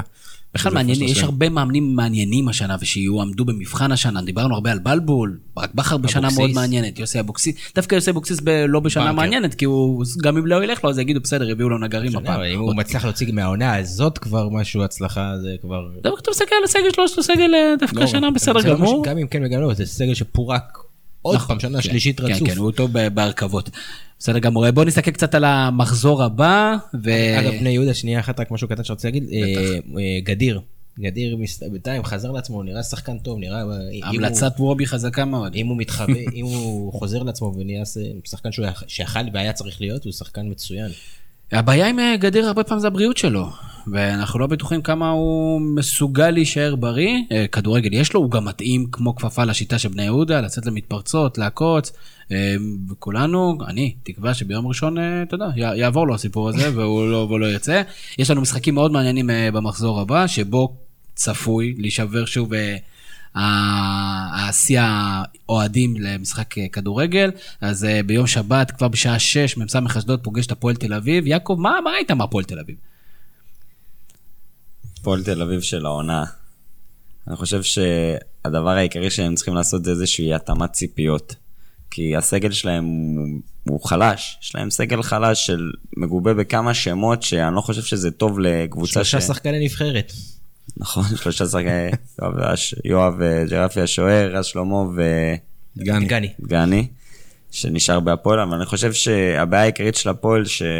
ששחקנים כמו אינברום, בוזגלו, הם לאו דווקא השחקנים שאתה רוצה בקבוצה של, אה, בוא נגיד נגרים, קבוצה אפורה מאוד, הם אה, איזשהו כוכבים שגם עושים רע בחדר הלבשה וגם אה, יחשבו שהם ראויים לקבל את הכדור בכל הזדמנות. אני בינתיים רואה את בוזגלו, הוא רק הורס להפועל שהוא לוקח לקלאודמיר את המצבים הנייחים, כאילו זה, הוא לוקח להם סיכויים פה לגולים. אני חושב שהפועל תל אביב צריכה פשוט להבין מתחילת העונה שאם היא לא תתחיל לצבור נקודות, היא תילחם על, ה... היא תילחם על החיים שלה. זה יכול להיות אחד הסיפורים המעניינים. אנחנו, אני אה, לפחות מאוד מעריך את אה, ניסו אביטן, וחושב, מעריך את צורת החשיבה שלו בתור מאמן. אה, אתה יודע, הוא התארח פה ודיבר מאוד מאוד יפה, ואני באמת חושב שהוא מסוגל, אבל אה, יש שם איזה vibe הנהלה, vibe כזה של... אי אפשר, אי אפשר להצמיח פה דשא. אני זה, זה, מגיע מה, מהקהל של אני הפועל. חושב שיהיה מקרה הפוך דווקא לשנה שעברה שהם אה, שהם היו מצוינים בגביע הטוטו ופתחו את הליגה רע, והם היו רעים בליגה, אני חושב שזה מקרה הפוך, שהם יפתחו רע והם יתחברו לאט לאט. בוא נגיד, תיקו ביתי נגד נתניה זה לא תוצאה רעה. הם לא קבוצה רעה. הם נראו יותר טוב ממה שאני חשבתי שהם יראו בעקבות אה, התצוגות שלהם בגביע הטוטו. יש מסוים הרבה רעש והרבה ציפיות והאוהדים שלהם מצפים גבוה גבוה, אבל הם יכולים לתת עונה יפה, הם יכולים לתת פלייאוף עליון לדעתי עדיין. הם- אני, פלייאוף עליון יהיה הישג אדיר בשבילם לדעתי. ללא ספק יהיה זה, הם ואז לא- הם פשוט לא קבוצה חזקה, למזלם יש כנראה הרבה קבוצות מאוד חלשות בליגה. דיברנו על זה גם כן בשבוע שעבר. אה, מ"ס אשדוד דרך אגב, לא שאנחנו לעבור עכשיו קבוצה קבוצה, וקבוצה מאוד מעניינת. מ"ס אשדוד, אה, שלומי אזולאי שחקן מוכשר, אה, הצליח לפתוח את העונה טוב. פלוס שהוא של מכבי חיפה זה הפוטנציאל שלו. מכבי חיפה הוא. פוטנציאל של כמעט כל הקבוצות הגדולות, הוא פתאום מגיע להיות איזה בעל בית, הבעיה שגם הוא לא בדרך, בדרך כלל, ואנחנו נחזיק לו אצבעות, לא מצליח להישאר כשיר. ויש הרבה שחקנים כאלה שהם לא מצליחים להישאר כשירים, ובואו נראה, יום שבת, ב- כמובן באצטדיון ה... וגם להזכיר שבמשחק שהפרועה שלו במכבי חיפה, או לא זוכר, באחד ארבעה בישולים, כן, רעננה. מכבי תל אביב, משחק ראשון, שיחק נגד בני יהודה, משחק ראשון שנתנו לו לפתוח שער ושני בישולים, שבוע. אחרי זה נפצע. נפצע חודש. רשפורד הישראלי. אז בואו נעבור באמת משחק משחק, זריז מאוד תוצאות, וכך נדע מה אתם חושבים על הקבוצות. מ"ס מחזות הפועל תל אביב, יעקב, 2-1 אשדוד. אחד, לאשדוד. 1-0 לאשדוד? כן. אה, 1-1. אה, אה, הפועל תל אביב. כמה? תן לנו. מה זה משנה? שת- 2-0. הפועל חיפה, מכבי חיפה. אני חושב שתיקו. נראה לא, לי- אני מתקן, מכבי חיפה תנצח. אני חושב שנשבור סוף סוף בצורת בדרבי, ש- 3-1 למכבי חיפה. אני אומר תיקו אחד. דרבי חיפאי? מה זה השבוע? לא שמתי לב בכלל. אה, בואה, דרבי חיפאי? לא, 2-0 למכבי חיפה. קל. אתה אומר הג- הגנת ברזל. לא, אני רואה שהפועל חיפה לא טובים. יכול להיות. מכבי נתניה, סקציה נס ציונה ביום שבת בשבע בנתניה. 2-0 נתניה. כנ"ל, 2-0 נתניה. אה, 2-1 נתניה. אני מניח ש... מהמר שנס ציונה... שבוע שעבר הבנתי על תיקו בינם לבין מכבי תל אביב, אבל זה היה קצת אה, מצחיק. אה, נתניה, כן, אה, 1-0. בוא נגיד, אם נתניה לא מנצחת את המשחק הזה, אה, עדיין מוקדם לקבוע, אבל יש לנתניה המון ציפיות. ואם זה לא יתחיל אה, להת- להתרגם ב- בשערים ובנקודות, זה יכול להיות אה, מסוכן. הפועל באר שבע, הפועל חדרה ייפגשו ביום ראשון בשעה 7:50. אל תשכח, יעקב. אני חושב שיהיה 1-0 קטן להפועל באר שבע, הם יבואו קצת עייפים מהמשחק מול פיינורד, אבל עדיין הפערים גדולים. נלך פה על איזה הפתעה, תיקו אחד. אה, אני גם חושב שהפועל באר שבע תתקשה, ועם זאת תספיק לנו 2 עם או בלי קריו? למה לא נותנים לבן סער לפתוח אגב? זאת שאלה שאני לא מצליח להבין. הוא פחות טוב מה... אולי זה התיאוריה הזו שבן סער צריך להיות רעב ומתוסכל קצת, ואז הוא כזה משחק טוב. אבל זה מדהים, הם כל... ש- כן, יוסי מדינה דיבר על הוא. מזכיר לי את התקופה שבמכבי תל אביב כדורסל כל פעם ניסו להוריד את נדב ונפלד, אז כל מאמן שהיה בא ניסה להוריד אותו לספסל ותמיד בסוף הוא איכשהו חזר לחמישייה. הוא כמה מהמאזינים שלנו יודעים מי זה נדב הנפל. זה עם השערות על האוזניים. אז אפשר לדבר כמו משומר ואלון חרזי, מכבי חיפה, כל פעם היו מורידים אותם מהקבוצה, והם עכשיו חוזרים חזרה. אבל הוא. נותן מספרים, אני לא מבין את זה, והוא גם היה טוב, השבוע שהוא נכנס, הוא פשוט התחיל לבלבל את המשחק, לתת הזדמנויות, בעט קצת מרחוק, הוא שחקן טוב שאני לא מבין. אז בהנחה. בבן סער יפתח, נגד 2-0 הפועל חדרה, לבאר שבע. בהנחה שהוא לא פותח, 1-0 לבאר שבע. בשער של בן סער שייכנס מחליף. הפועל רעננה ביתר ירושלים יום ראשון, שעה שמונה בערב. 1-0 ביתר. רק אחד. 3-1 שלנו בית"ר. שלוש אחת ביתר, אה, הפועל רעננה ממש לא קבוצה פשוטה. אה, אחת אחת. לא. ביתר, 2-0. מכבי בני יהודה, יום ראשון, שמונה ורבע, בלומפילד המחודש, מעניין מאוד כמה קהל יגיע, ודרבי אה, תל אביבי קטן, משחק לא פשוט לאלופה. נכון, אבל בני יהודה גם יגיעו עייפים קצת מיום חמישי, אני חושב שיהיה פה 2-0 ביתי למכבי תל אביב. כן, גם משהו בסגנון הזה, נלך על 3, סתם כדי שיהיה שונה. אני אומר שלוש אחד, אה, בני יהודה שווה שערים במשחקים שלה. חשוב, אני אמרתי את זה גם מול נס ציונה, אבל זה כנראה היה לא ריאלי, אבל חשוב לי, לליגה, כמובן לא לך, אבל אה, כן חשוב, אני מקווה, זה יאותת קדימה, שיהיה פה איזה מאבק, שהמשחק לא ייגמר בדקה 30, ש... אז, שוב, אני מדבר על טובת הליגה ועל טובת, טובתי האישית כמובן, שיהיה איזה סוג שמכבי לא תתפור איזה מומנטום, שהיא לא תחשוב שהיא הולכת לדרוס את כל היריבות, והיריבות לא יחשבו שמכבי תל אביב היא בלתי מנוצחת. צריך- לתת מאבק פה, להילחם בשיניים, לשרוט, וגם אם להפסיד, אז להפסיד אה, אחרי מאבק. נס ציונה זה היה נראה משחק אימון שהם לא האמינו מראש, לא דיברו שהם יכולים לנצח מראש. שוב, הפערים ממש- ממש גדולים שם, אבל אה, זה מאוד חשוב. מאוד חשוב שלא אה, למנוע ליגה של 20 הפרש. נשמע בדיוק כמו שבני יהודה עושה, היא תשרוט, היא תעצבן, היא תגיע למצבים שלה. והיא תפסיד והיא כנראה. תפסיד 2-1. בעזרת השם. אה, רוני קריית שמונה, הפועל כפר סבא, כמובן, כנראה לעיני קהל מלא. אה, יום שני, בשעה שמונה בערב. אני מאוד אוהב את ההתקפה של קריית שמונה העונה, שרדיאן הזה נראה לי חלוץ חבל על הזמן, אני הולך על 3-1 קריית שמונה. כן, כפר סבא היו לא רעים ממה שאני ראיתי מהם, אבל כן, אה, 2-1 קריית שמונה. 2-0 אה, קלאסי קריית שמונה, 1-1. אחת אחת, מעניין מאוד. יפה מאוד, זו הליגה שלנו, שיש התלהבות, יש התלהבות, רק תעשו טובה, פנייה לכל, לכל המאמנים והשחקנים, תפסיקו עם ה-0-0ים האלה, יש הרבה קהל, תנו גולים. אם אין הרבה קהל, אל תשימו גולים. אבל אם יש גם הרבה... יש קבוצות, כאילו, אפשר, אפשר לתת תוצאות פה, יש קבוצות חלש, כאילו, יש, בית, יש פער גדול בין הגדולות לקטנות, אין סיבה לא לפרק אותם. אנחנו, אנחנו בעד. אה, עוד משהו שאנחנו בעד זה, אתה יודע, כדורגל אירופאי, ויש כמה שאלות וסיפורים גדולים על הפרק. אנחנו שומעים ככה, מתבשרים שאולי אולי יש סיכום בעסקת נאמר, והשאלה שלי, יעקב, מי צריך בכלל את נאמר? את נאמר שלפני שנתיים אני מבין, אבל את נאמר אה, 2019-2020, מי צריך אותו? אני לחלוטין מסכים איתך, אין אני עוררין שואל, על אני ה... לא לקחתי צד, אני שואל. קצת, קצת לקחת צד. כן. אין עוררין על היכולת של נאמר ועל הכישרון שיש לו ברגליים, אבל אני חושב שלקבוצה, למועדוני ענק, מי שרוצים אותו, ברצלונה, ריאל מדריד, הבן אדם אה, מביא איתו, בנוסף לכדורגל, איזה vibe רע, והוא לא מקצוען מספיק, והכדורגל זה לא בראש מעייניו. אתה רואה את רונלדו ומסי, הם לא מפסיקים לעבוד, הם לא נהיים שבעים לרגע, הם רק רוצים עוד גולים, עוד תארים.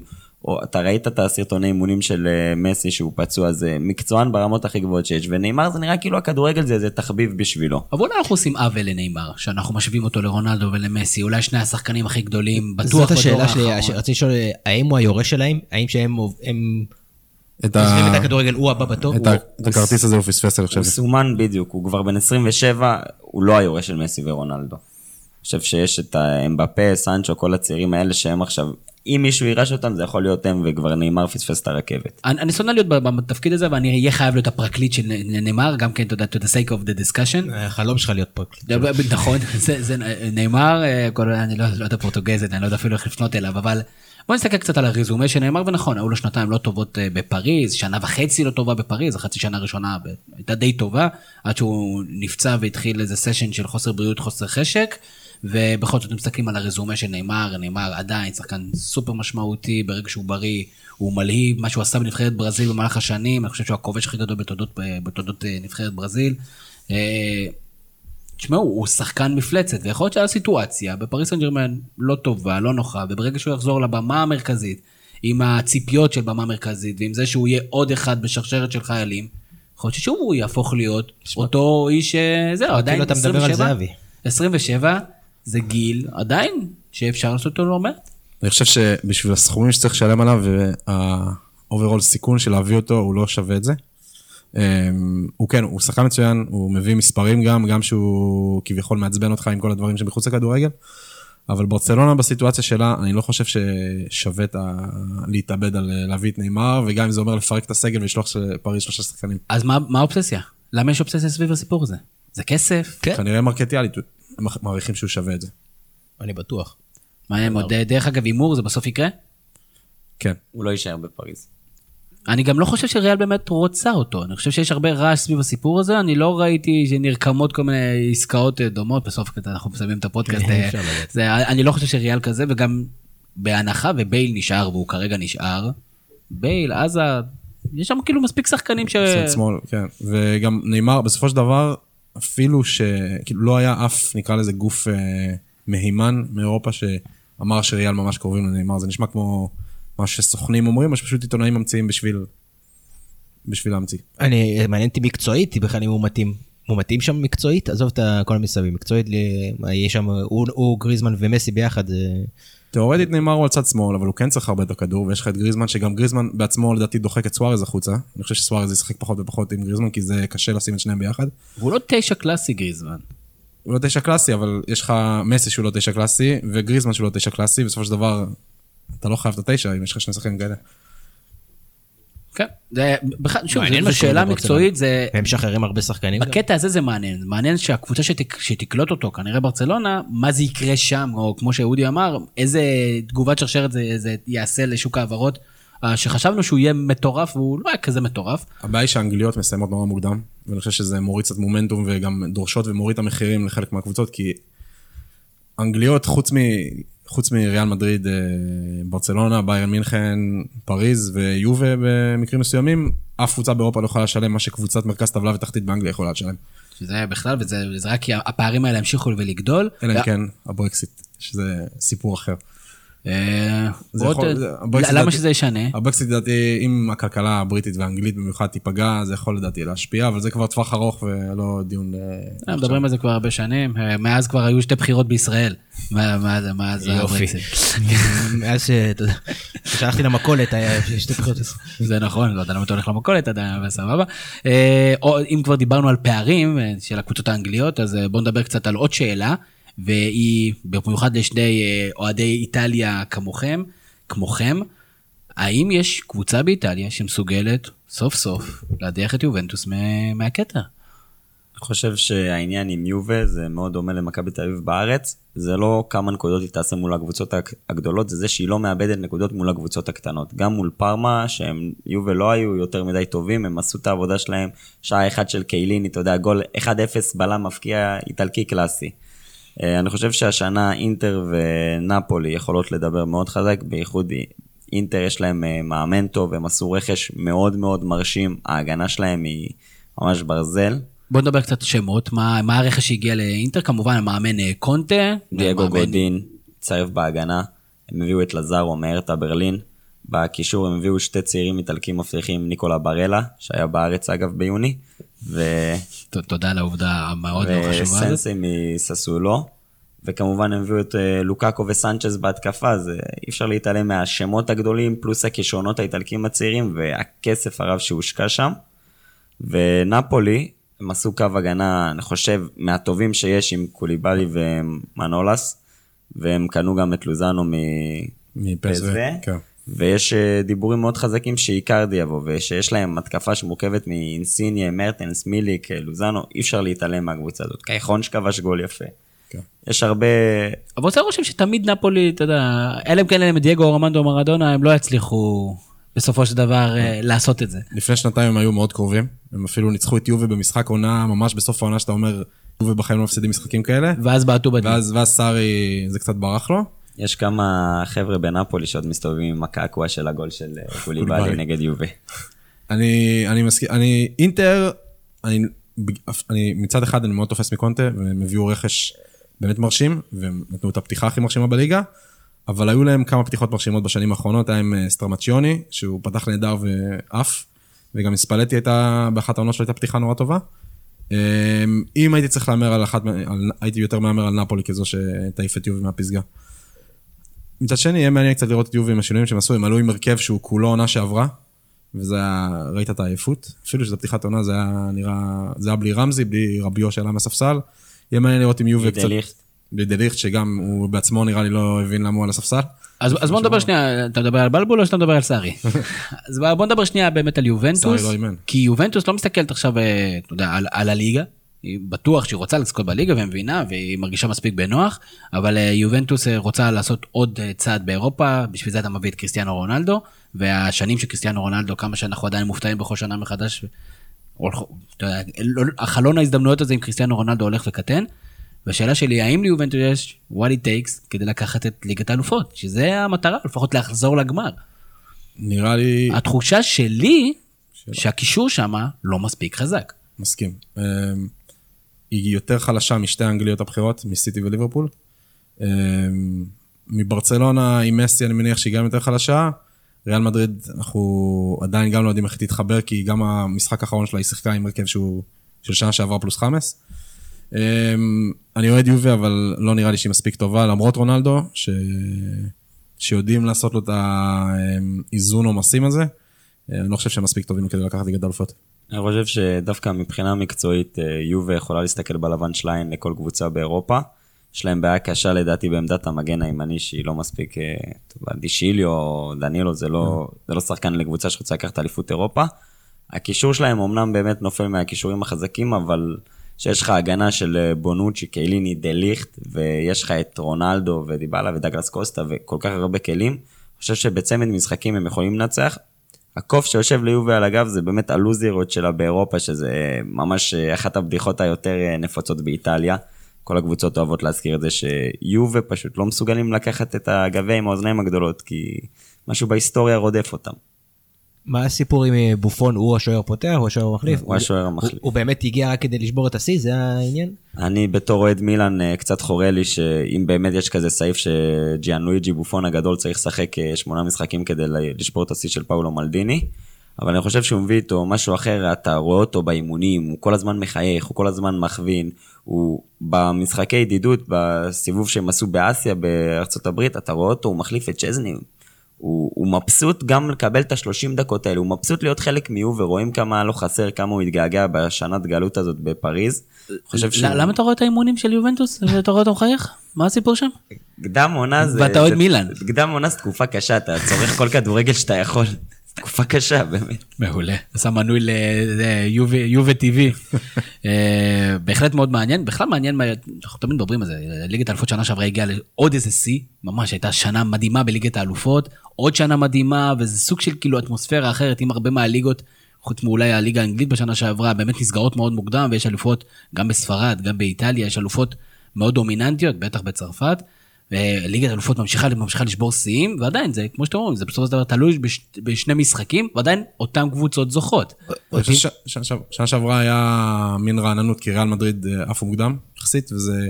וגם הקבוצות שהגיעו רחוק, גם ליברפול וגם אייקס, יש קבוצות שמייצרות רומנטיקה בקהל ובעיתונות. אה, השאלה היא איך העונה זה יקרה, איך זה יתפתח. טוטנאם, איזה... יש כאילו אסכולות כאלה של אנשים, יש, יש אנשים שצורכים הרבה יותר כדורגל ישראלי כמוני מאשר אה, כדורגל אה, אירופאי ועולמי, יש כאלה שהרבה יותר עולמי אה, בלי ישראלי בכלל, ויש כאלה שגם וגם, הם הכי סקרנים אותי, כי אתם פה כולם, שלושתכם כאלה, כי זה, מבחינתי זה כמעט בלתי אפשרי לראות משחקים ב, בליגה איטלקית או בגביע, בליגה הספרדית או בליגת האלופות, ואז לחזור לראות במכבי חיפה רעננה, זה יכול לשגע אותי. זה ענף. אחר, זה בדיוק. זה ענף אחר, זה כאילו, לא- זה מעניין אותי הפערים האלה, איך מתמודדים איתם, בתור אחד שצורך המון כדורגל. אז אני, אני רק, אני שנייה אעביר את רש- רשות השידור אה, למומחים והאנשים שיכולים, ב- שמכירים כל מיני עובדות על אנשים מדנמרק, אבל קודם כל המספרים מראים, וממשיכים להראות, שה, שהכדורגל הישראלי בסופו של דבר מפסיד. אתה יודע, אנחנו עם הרומנטיקה, עם שנות ה-90 שלנו וכל דבר, ו...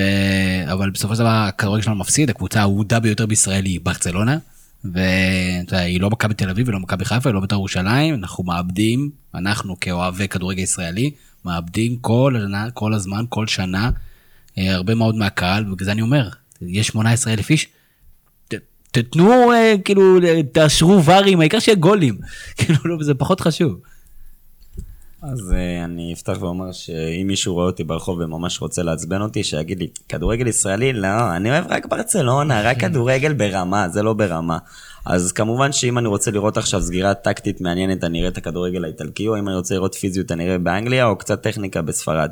אבל בסוף הכדורגל הישראלי זה פה, זה שלנו, כמו שהיה את הפטור הזה שעלה אצלנו באתר של מאור יפרח. אנחנו אוהבים אותו ושונאים אותו, אבל אנחנו אוהבים לשנוא אותו באותה מידה, כי זה מה שקרוב ללב. בסוף ביתר משחקת, זה פורט לי על מיתרים בלב ששום קבוצה באירופה לא יכולה אפילו להתקרב לשם. זה שלנו, זה... לא יודע, שלנו ואני אוהב את זה. ככה. אה, בדי- בדיוק, הסנטימנטליות הזאת היא קריטית, ואני אומר לך, אם מכבי תל אביב מפסידה משחק, כן, אני- אבל אני- זה פוגע לי ביום. כן, אבל זה אנשים שגדלו עם כדורגל ישראלי, מה עושים עם הדור הבא שיגדל עם ברצלונה. קשה מאוד, מאוד מאוד קשה, ואנחנו רואים את זה, אנחנו רואים את התוצאות, אז אה, מה אנחנו אומרים? הלוואי, הלוואי שיהיה דור, דור זהב בישראל, ש- שיחזיר את הקהל. ואתה יודע, דיברנו על אה, ליגת האלופות, הזוכה הגדולה שממשיכה גם פותחת עונה מצוין בליגה האנגלית, ליברפול מתרגלת להיות קבוצה דומיננטית, אה, אה, אודי. מה יהיה הישג השנה עבור ליברפול? רק אליפות? או שעוד שנה כזאת של 100 נקודות אה, אי אפשר אה, לבוא לטענ- בטענות לקלופ? והאם אנחנו הולכים לעוד עונה של ליברפול מנצ'סטר סיטי ב-100 נקודות פלוס. אני לא חושב ששתיהן יעשו את האחוזים של שנה שעברה, אבל זה יהיה... טוטנאם, אה, אפילו שלדעתי, הם סוף סוף עשו רכש, כן. והם כן התחזקו על הנייר, אני חושב שהפתיחה הצולעת שלהם והבעיות עם אריקסון ועם ורטונכן וכל השחקנים ש... שלא סגורים על חוזה קצת יעכב אותם. אה, סיטי עדיין הפייבוריטית, כאוהד ליברפול כן, פשוט להיות במאבק אליפות ולהגיע כמה שיותר רחוק באירופה. אה, זה לא אליפות או כישלון, אני לא רואה את זה ככה. אני חושב אה, ליברפול שהקיץ הם כמעט ולא עשו רכש, דבר מאוד חיובי אצלם, הם מוציאים את הכסף שלהם, מוציאים הרבה כסף, אבל הם מוציאים אותו בחוכמה. היה חסר שוער, הביאו את השוער הכי יקר בעולם. היה חסר בלם, הביאו את ונדייק. גם אם ונדייק היה עולה עכשיו 400 מיליון יורו, בדיעבד אף אחד לא היה מתלונן על זה. אני הייתי בטוח השנה שהם יחתימו את דליכט, כי חסר להם בלם שני world class, וגם הם ביחד בנבחרת, וזה תמיד עבד, אה, גודין את חימנז, קיילין את בונוצ'י, תמיד זה טוב שהצמד בלמים שלך יהיו שלח ביחד וברומר. בנבחרת. לדוגמה. כן. אבל uh, אני חושב שבליגה הם יכולים לרוץ עד הסוף. שוב, זה הרבה תלוי באיבוד נקודות מול הקבוצות שהן לא ב top 5, top 6. זה... בסוף אם סיטי יאבדו נקודות נגד, uh, לא יודע, ווסטהאם, זה יעזור לליברפול, וכנ"ל הפוך. אז גם שנה שעברה הם לא נפלו במשחקים הישירים. מה שהפיל אותם זה נקודה פה בסוף. דרך אגב, מטיפ, אה, זה פתיחת גול ענק. השנה מדהימה, גול ענק, והוא גם כן גו- מאוד מאוד משאיר את שקט. גומז על הספסל. הפחד שלי זה שקבוצה כזאת שהשיגה כמעט הכל בשנה שעברה ולא רכשה איזה רכש אפילו לרענן קצת, זה יכול לפגוע. לא, דיברתי על מכבי תל אביב, לא דיברתי על... אה, דיברנו על ליברפול עכשיו? לא, לא דיברנו על ליברפול, אוקיי, בסדר. אה, ועוד אה, סיפור או שאלה גדולה, והתחלנו קצת לגעת בזה, פפ, אחד המאמנים אולי הדומיננטיים, דורסניים ביותר, עד מתי הוא יישאר במנצ'סטר סיטי, ואם אתם פפ, מה האתגר הבא שלכם? קודם כל לקחת את הגביע אלופות עם מנצ'סטר סיטי. אמ, שנתיים קרובות אני לא רואה אותו. בביירן הוא עצר לפני, לפני שהוא לקח הוא העביר, הוא המשיך הלאה. אני חושב שבביירן מההתחלה היה מעין, אמ, נקרא לזה vibe קצת רע איתו, וחלק מהשחקנים וגם מהתקשורת הגרמנית. אבל הוא. דרס את הליגה בצורה חסרת תקדים. הוא דרס, אבל הוא בא והחליף מאמן שלקח גביע אלופות באחת הקבוצות גם, ששיחקו כדורגל מדהים. אז אתה אומר, יש שם את קללת קשטן. אני חושב שזה בא קצת, אה, אולי קלולת קשטן, איך שרציתי לקרוא לזה. אה, במאנצ'סטר סיטי הוא בא למועדון בעצם בלי, עם אפס היסטוריה של הצלחות, חוץ מכמה אליפויות ספורדיות לפני 30-40 שנה. זה לא אותו דבר. אה, שנתיים קרובות הוא נמצא במאנצ'סטר סיטי. שוב, הם פייבוריטים השנה לקחת. ואז מה? לאן הוא ילך? זה כבר שאלה טובה. לא מפחיד אתכם, דיבר על זה שרון דוידוביץ' ומאז אני חושב על זה כל הזמן, לא מפחיד אתכם האוהדי כדורגל האנגלית על ההשתלטות של מנצ'סטר סיטי וליברפול על הליגה בצורה קיצונית מדי. כל עוד יש שתי קבוצות ששולטות בליגה זה בסדר לדעתי. אפילו שזה אולי vibe של ברצלונה ריאל, אני חושב שיש יותר מדי כסף בקבוצות אחרות. מנצ'סטר יונייטד, החוסר הצלחה זה לא יימשך לעד. אה, צ'לסי, אתה מדבר עם אוהדי מכבי חיפה, בוא. בסדר. כן, גם זה לא ייגמר לעד. גם זה לא יישאר אה, זה יכול להימשך לעד. 10, אולי 15 שנה, לא יודע, אבל בסוף זה ייגמר. בסדר, כל- בוא בוא ניקח את מה שיש ונתקדם, אבל אני אני מסכים. זאת אומרת, יש מספיק קבוצות שיש להם הרבה כסף, אם זה ארסנל, אם זה גם טוטנאם שעושה החלטות אה, ועסקאות טובות, בטח מנצ'סטר יונייטד שהיא עדיין מותג פסיכי בעולם. אני לא מפחד ש- שהליגה הזאת תהיה ליגה סגורה, וגם, בוא נגיד ככה, נכון שהן קבוצות מעולות, הן כרגע מובלות על ידי שני מאמנים סופר סופר סופר סופר אה, אה, כריזמטיים ומשפיעים. גם קלופ ופפ לא יישארו לנצח בשתי הקבוצות האלה.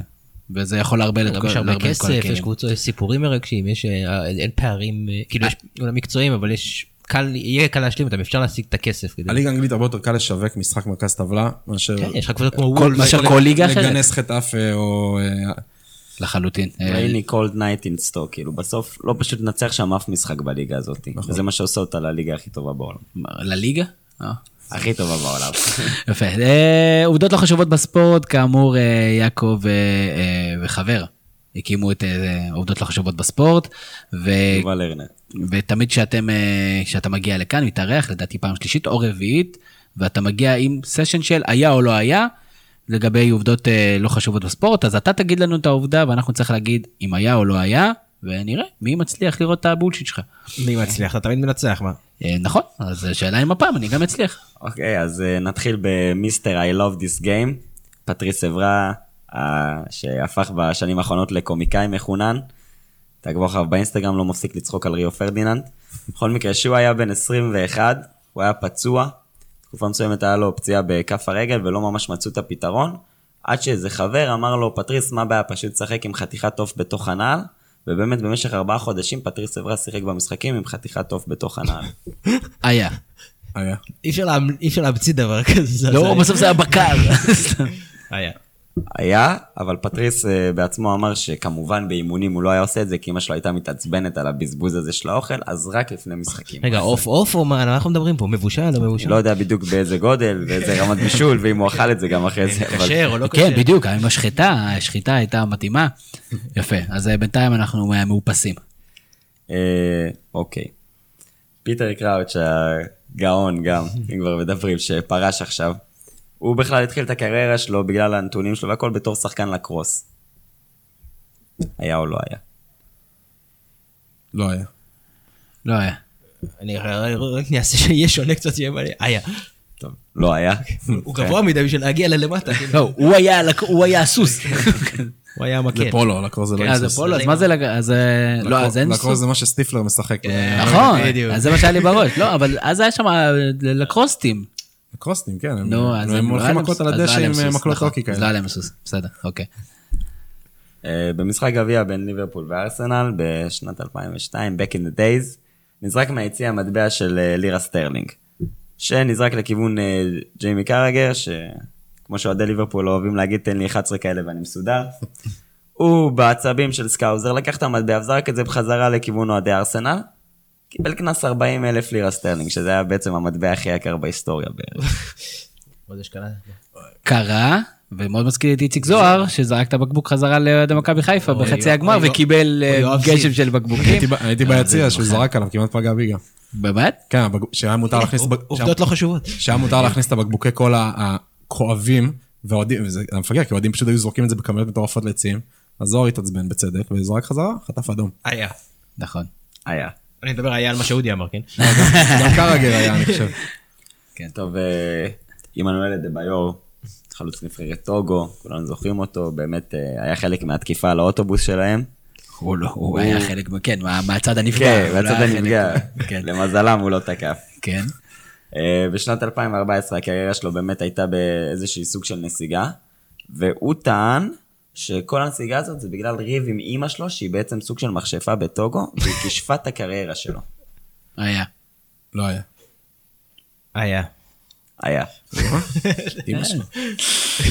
ריבים בתוך המשפחה זה לא דבר. כן, מומלץ לשחקן מזכיר לי. ששמוליק לוי וסוני לוי, סתם, הם לא לא רבו. הם רבו? לא, לא רבו. הבנים של אברהם לוי בבית"ר ירושלים. שהיה לו טקס השבוע אגב. כן? עשו לו- עשו לו ולמשה דדש טקס. יפה מאוד. אתה יודע, הביאו למשה דדה שהביאו את התעודה על מפית. כן. כן. האמת היא אברהם לוי, באמת אף אחד לא יודע כמה פעמים הוא פתח את הראש מהגגון של הספסל שהוא קפץ בגולים, אבל הפסיקו לספור אחרי זה 40. מעולה. בכל מקרה, העובדה האחרונה שלנו להיום, מוטי וניר, שאגב אני מאוד אוהב אותו כי הוא אוהב כדורגל איטלקי, אוהד יובה. הוא בכלל לפני שהוא התחיל אה, כל העניין הזה של הכדורגל, היה לו פשן מאוד גדול לבישול. הוא באיזשהו גיל אה, 14-15 היה לו איזה צומת דרכים שהוא נרשם לאיזה קורס בישול מאוד יוקרתי, ומצד שני היה לו את הכדורגל והוא היה צריך להכריע, והלך עם הכדורגל, ככה שיכול מאוד להיות שהפסדנו פה שף גדול במדינה אני שלנו. אומר, לא היה. אני אומר, בדיוק מה שהוא אמר, רק עם חנות קעקועים במקום... איווניר משום מה תקוע לי טניס בראש, כאילו הוא רצה להיות שחקן טניס כשהוא היה צעיר, אז אה, לא היה עם השף. לא היה. אני חושב שעוד פעם תמיר ניצח. תשמע, אני חזק בזה. אני אגב, חזק הוא בזה. שולח לי, תשלח לי את השאלות מראש. שאלות גולשים, אה, יונתן מאיר אה, ביקש שיעקב ידון אה, עניינית על הפועל תל אביב. דנו עניינית יחסית בהפועל תל אביב, אפילו הבאת תובנות לגבי חדר ההלבשה, ואנחנו קצת חלוקים לגבי איזה עונה הולכת להיות הפועל תל אביב, אני גם לא חושב שהסגל שם סגור. אני חושב שעוד יקרו שם עוד דברים. ברוב הקבוצות הסגל סגור, שזה גם מוזר. מוזר. אני, אני בא, דרך אגב, דיברנו קצת על, אה, על אנגליה, זה שהחלון נסגר מוקדם, אני מת על זה שהחלון נסגר מוקדם. ו... כשאתה נאבק מול שוק אירופאי, אתה צריך ששאר אירופה... אי אפשר כן, לעשות כן, את כן, זה. חייבים שכולם יקדימו, ואין ספק.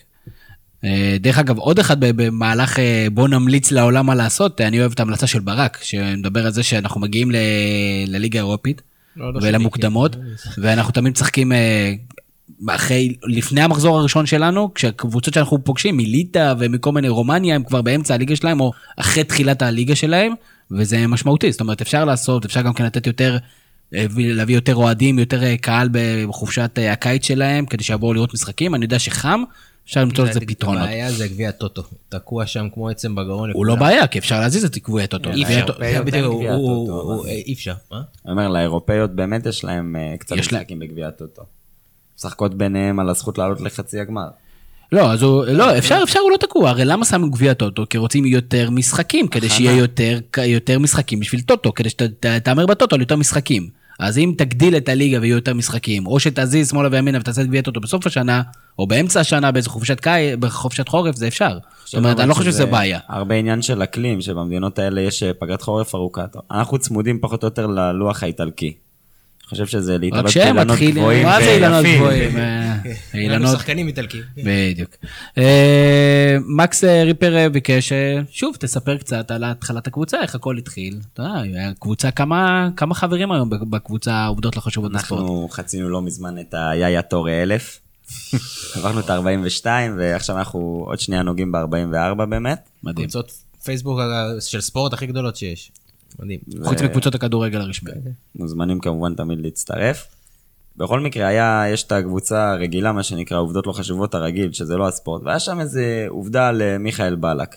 ואז אני אמרתי, כאילו, איך בן אדם יכול לרשום עובדה על מיכאל בלק ולא להזכיר קצת את השנה של נברקוזן, לתת קצת נגיעות, משהו, ואז אני קלטתי שכל פוסט שיש בו על ספורט, אני חייב לשתף את, את, את הידע שלי עכשיו, זה לא שאני איזה ידען גדול, אבל כתבת על מיכאל בלק, תוסיף קצת, כתבת על זה. כל פעם ראיתי שאני לא מגיב לפוסטים בכלל, פתאום פוסט על ספורט, נפתח לי הצ'קרות ואני רושם סיפורים, ואז אמרתי, כאילו, יש פה בסיס ויש מספיק קהל שמתעניין בזה, ובאמת אנחנו חובבי הספורט, אנחנו עכברים, אנחנו אוהבים את הסיפורים מאחורי ואת הסטטיסטיקות ההזויות, אנחנו אוהבים הכל, בגלל זה אנחנו כל כך אוהבים את המשחקים האלה. אני בא מתחום הכדורגל, אבל אי אפשר להוציא את הכדורגל בלי המספרים ובלי הסיפורים ההזויים. אנג'י קוביק היה משחק עם רולקס בגרב, אתה יודע, זה, גדלתי על הסיפור הזה, אפשר להתכחש לזה, אז uh, באמת החלטנו שנפתח קבוצה, אני ויובל לרנר, ופשוט זה היה הצלחה מטאורית, בחודשים הראשונים היה לנו 5,000 מצטרפים בחודש, ואנשים התלהבו, וכדורגלנים בפנים, אה, דוד קלטינס מאוד פעיל, ועוד כל מיני... למרות שהוא עבר לבאר שבע. למרות לא שהוא עבר הוצאת לבאר. שבע, עדיין. שמת לב, היה בעיניים שלו שהוא שוקל. ממשיך לעשות אה, דברים יפים, אתם גם מפרגנים להרבה אה, דפים ופלטפורמות, אז אה, כל הכבוד. ויואב ניר שואל, הוא אומר, דיבר קצת על בית"ר ירושלים ומכבי חיפה, דיברנו טיפה על כמובן שתי הקבוצות, והוא שואל גם שאלה קצת, פנימית, אודי, הוא שואל, האם משנה לשנה יש הבדל באופטימיות של האוהדים? זאת אומרת, או שאתה אומר, אוקיי, גם שנה שעברה לא הייתה טובה, אז אני פחות אופטימי, או שנגמר, כל קיץ מתחיל מחדש. לא, אצלי לא נגמר, זה, יש המשך ישיר. הציפיות שלי בהתאם ל... לא רק שנה, אלא בכלל כל העידן האחרון, וזה למה יש הרבה אוהדים שאומרים מכבי חיפה יכולה לשים את הכסף ואין סיבה שהיא לא תנסה לרוץ לאליפות כל שנה. אני לא רואה את זה ככה. אה, אני כן, אני, אני חושב שאני, אה, לא יודע אם פסימי, אבל יותר פרגמטיסט. קודם כל זה קשור. לגיל של הבן אדם, זה אחד, ודבר שני, אה, אוהדי חיפה, חסר להם את היכולת הזאת כל שנה, אופטימית, חסר תקנה, ללא קשר למציאות לרוב. לא רק מכבי חיפה, אבל גם מכבי חיפה, אה, וזו אחת הבעיות שלנו, לא להתחבר למציאות ולאקלים הנוכחי. מה אתה אומר? איך זה בבית"ר, יעקב? לדור אה, צעיר קצת יותר? אז דבר ראשון, באמת העונה של בית"ר זה לא מדד, כי העונה הקודמת הייתה גרועה ונבנה פה משהו מעניין בקיץ, אז היה, אני התרגשתי לקראת הפתיחת העונה, ואני חושב שגלגל החיים של אוהד כדורגל זה הריקנות הזאת שמגיעה ביולי, והבניית ציפייה הזאת כל יולי-אוגוסט, פשוט, כל עונה מחדש שהיא מרגשת. אני לא יודע אם מבחינת הציפיות, אבל אתה תמיד בא לעונה חדשה בתקווה שהעונה יהיה יותר טוב מעונה קודמת, כי אגב, במקרה של, שלנו גם יש מכונת שיווק של ביתר מאחורה, ויש מכונת שיווק של חיפה שיודעת לפמפם לך, והזר החדש מגיע, ווולקאם וזה, וזה מפמפם לך את ה, על הרגש. ו... אין ספק שהכל בשביל להגיע בסופו של דבר. וכל, אה, וכל הזרים שמגיעים בת- הם בתקשורת הזרים הכי טובים שהגיעו אי פעם. אז- ששחקן כזה לא נראה. לא נראה, תמיד יש. כזה איזה ביטוי כזה. אה, ואנחנו כמובן מקווים שהרמה תעלה, אבל אה, בסופו של דבר זה הוא לא טופח נראה, על כי אף אחד פנינו. לא ראה אותו משחק אף פעם. בדיוק. יפה.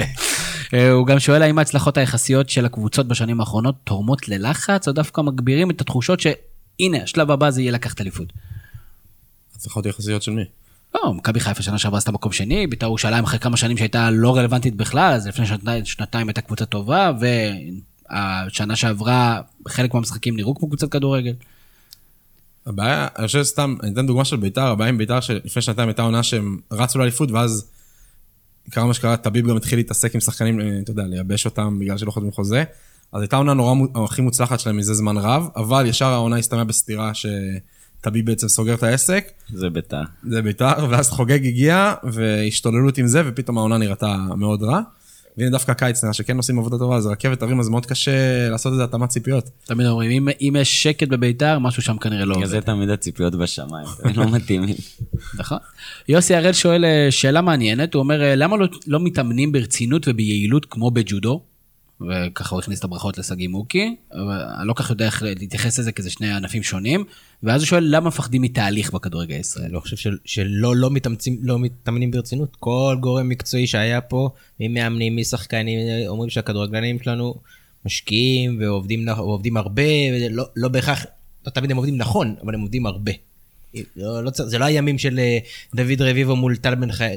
טל בן חיים זה היה בטלוויזיה במסך אה, מפוצל שהוא קם באחד בצהריים. נכון. אני חושב שבאחד הפודים עם עודד גביש, אולי הראשון שלו, אה, הוא דיבר על זה שבארץ כמעט לאף אחד מהמועדונים, אולי חוץ ממכבי חיפה, מכבי תל אביב ובאר שבע אולי קצת היום, אין את היכולת לת... כלכלית לתת מעטפת אימונית לשחקנים, כמו שאפילו בקבוצה תחתית בפולין. אין לנו פשוט את התשתית הזו, ולגבי תהליך, אוהד כדורגל לא יכול לראות שש שמונה שנים קדימה. אמ, אתה פשוט לא יכול לראות, אתה לא יכול, אני לא, אני לא יכול לקבל את זה שיגידו לי עכשיו, הולכות להיות עכשיו שמונה שנים רעות, בזמן שאנחנו בונים את הבסיס של הקבוצה, עוד שמונה שנים, תדעו שיהיה בסדר. היה את זה טור פעם גם.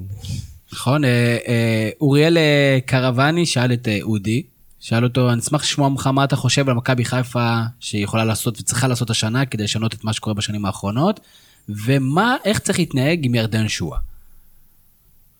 אה, אני חושב שמבחינת ציפיות אמרתי, אה, שוב, להיות לפחות לחלק מהעונה מאבק על אליפות, ושיהיה קצת יותר טוב מהעונה שעברה.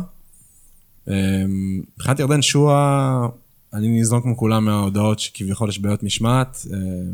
יש פה איזה עניין, אגב, אני הייתי שמח גם לשאול את יעקב, שואה, אני בגישה שהוא צריך לשחק, no matter what. מסכימים או לא מסכימים? אני חושב שירדן שואה זה מסוג השחקנים הבעייתיים האלה שצריכים את החיבוק מהמועדון, מהמאמן, מהקהל, כדי להראות את מה שהם יודעים. אבל גם אם הייתי עכשיו אה, חס וחלילה אוהד מכבי חיפה, אז הייתי מאוד מתעצבן משחקן שהושקע בו הרבה כסף ובנו עליו, אם הוא באמת מסרב להתאמן עם המאמן כושר או כל מיני בעיות משמעת, כאילו... בוא, אתה ילד בן 19, עוד לא עשית כלום בקריירה. אבל גם אם הוא היה עושה, זה מכבי חיפה. נכון. הוא כמעט לא, לא קרה כמעט פעם, משחק, צריכים לבדוק כמה משחקים הוא סיים 90 דקות. זה כמעט לא קורה. או שהוא נכנס מחליף, או שהוא מוחלף. אז צריך לחלק את זה לשניים. הוא יהלום, הוא... הוא כנראה הכישרון הכי גדול בכדורגל הישראלי היום. והוא מרחק, אתה יודע, הוא 50-50, אמרתי את זה גם בפוד הגויים להיות, אה, לא, לא נעים להגיד עכשיו ראובן עובד אחרי שראינו את הכתבה, אבל אה, דמוי ראובן עובד או צד השני קריירת בניון. הוא יכול, הוא איפשהו יכול בקלות למצוא את עצמו בשני הפוזיציות האלה, אבל צריך לתת לו לשחק. לא ללכת איתו ראש בראש ולחנך אותו. אז אני מסכים שכל פעם שהוא נמצא בסגל הוא צריך לשחק, אני חושב שהשבוע היה איזה סיפור עם איזה פציעה או משהו כזה, אבל הוא צריך לשחק כל משחק, כל משחק הוא צריך לשחק, ולדעת שהוא משחק. וזאת אומרת... כשהוא עולה מחליף הוא לא פצוע? אני לא יודע. לא, זה לא עובד. אז הוא אומר, הוא צריך לשחק כל משחק בעיניי. אה, מצד שני, אם הוא בעייתי, אז לא בכוח. המועדון גדול מכל שחקן. לא, לא בכוח, כי זה משפיע על שאר הקבוצה. כשיש לך, אה, אז הוא, מה שמותר לירדן שואה זה אסור כן למוחמד עוואד? אי אפשר להתעמם גם בכל ארגון, יש כאלה שקלים יחס קצת יותר מלטף, יש כאלה שלא, ואגב, אם הוא ישחק כל משחק ויקבל את הצ'אנס שמגיע, הוא לא יהיה בעייתי. אולי כן, אולי לא, אולי זה רק יגדיל את האגו. בוא, בוא, בוא, בוא נוריד את זה מהשולחן קודם. אני חייב להגיד, אני לא יודע מה קורה במכבי חיפה, אנחנו ניזונים לחלוטין מאינטרסים של אנשים לפרסם נכון. דברים. אין ויכוח על היכולות שלו, ושהוא כרגע הוא העתיד של מכבי חיפה. ואם גם הוא ייכשל במכבי חיפה, אז כבר כל שחקן ברמתו יחשוב 30 אלף פעמים להגיע למועדון. כן, מכבי תל אביב ויתרו עליו. ויתרו על הכישרון העצום שלו. ומנגד לקחו אחד כמו לירן עטר, שהוא כנראה לא, כנראה שהוא, לא- כי עופר גולדמן התעצבן עלינו, אבל הוא כנראה לא בעייתי as ירדן שואה, כי בסופו של דבר הוא עושה קריירה שלמה, ואתה יכול לספור במספר פעמים. לא מתחרטים על זה היום, אין לי מושג. על מה? על ירדן שואה? לא יודע, היה שם סיפור, לפי הפרסומים היה שם סיפור אה, עם אה, איומים ואלימות ותקיפות, אז אה, אתה בתור מועדון. רק עוד כמה שנים נוכל לדעת אם הם מתחרטים על זה או לא. נכון, מאוד מוקדם. אלירן עטר, אני חושב שאם הוא לא היה בעייתי, כמו שאומרים, אולי הקריירה שלו הייתה מגיעה למקומות יותר גבוהים. הוא עשה אחלה קריירה בארץ, יכול להיות שהקריירה הייתה מתרוממת לליגה בינונית באירופה. בוא, בוא נדבר שנייה, אלירן עטר כשהיה ילד אה, מאוד מוכשר, אנחנו חושבים לו, שהקריירה שלו כשהיא מתקרבת לסיומה היא קריירה טובה, קריירה מפוספסת, קריירה... מפוספסת חד משמעית.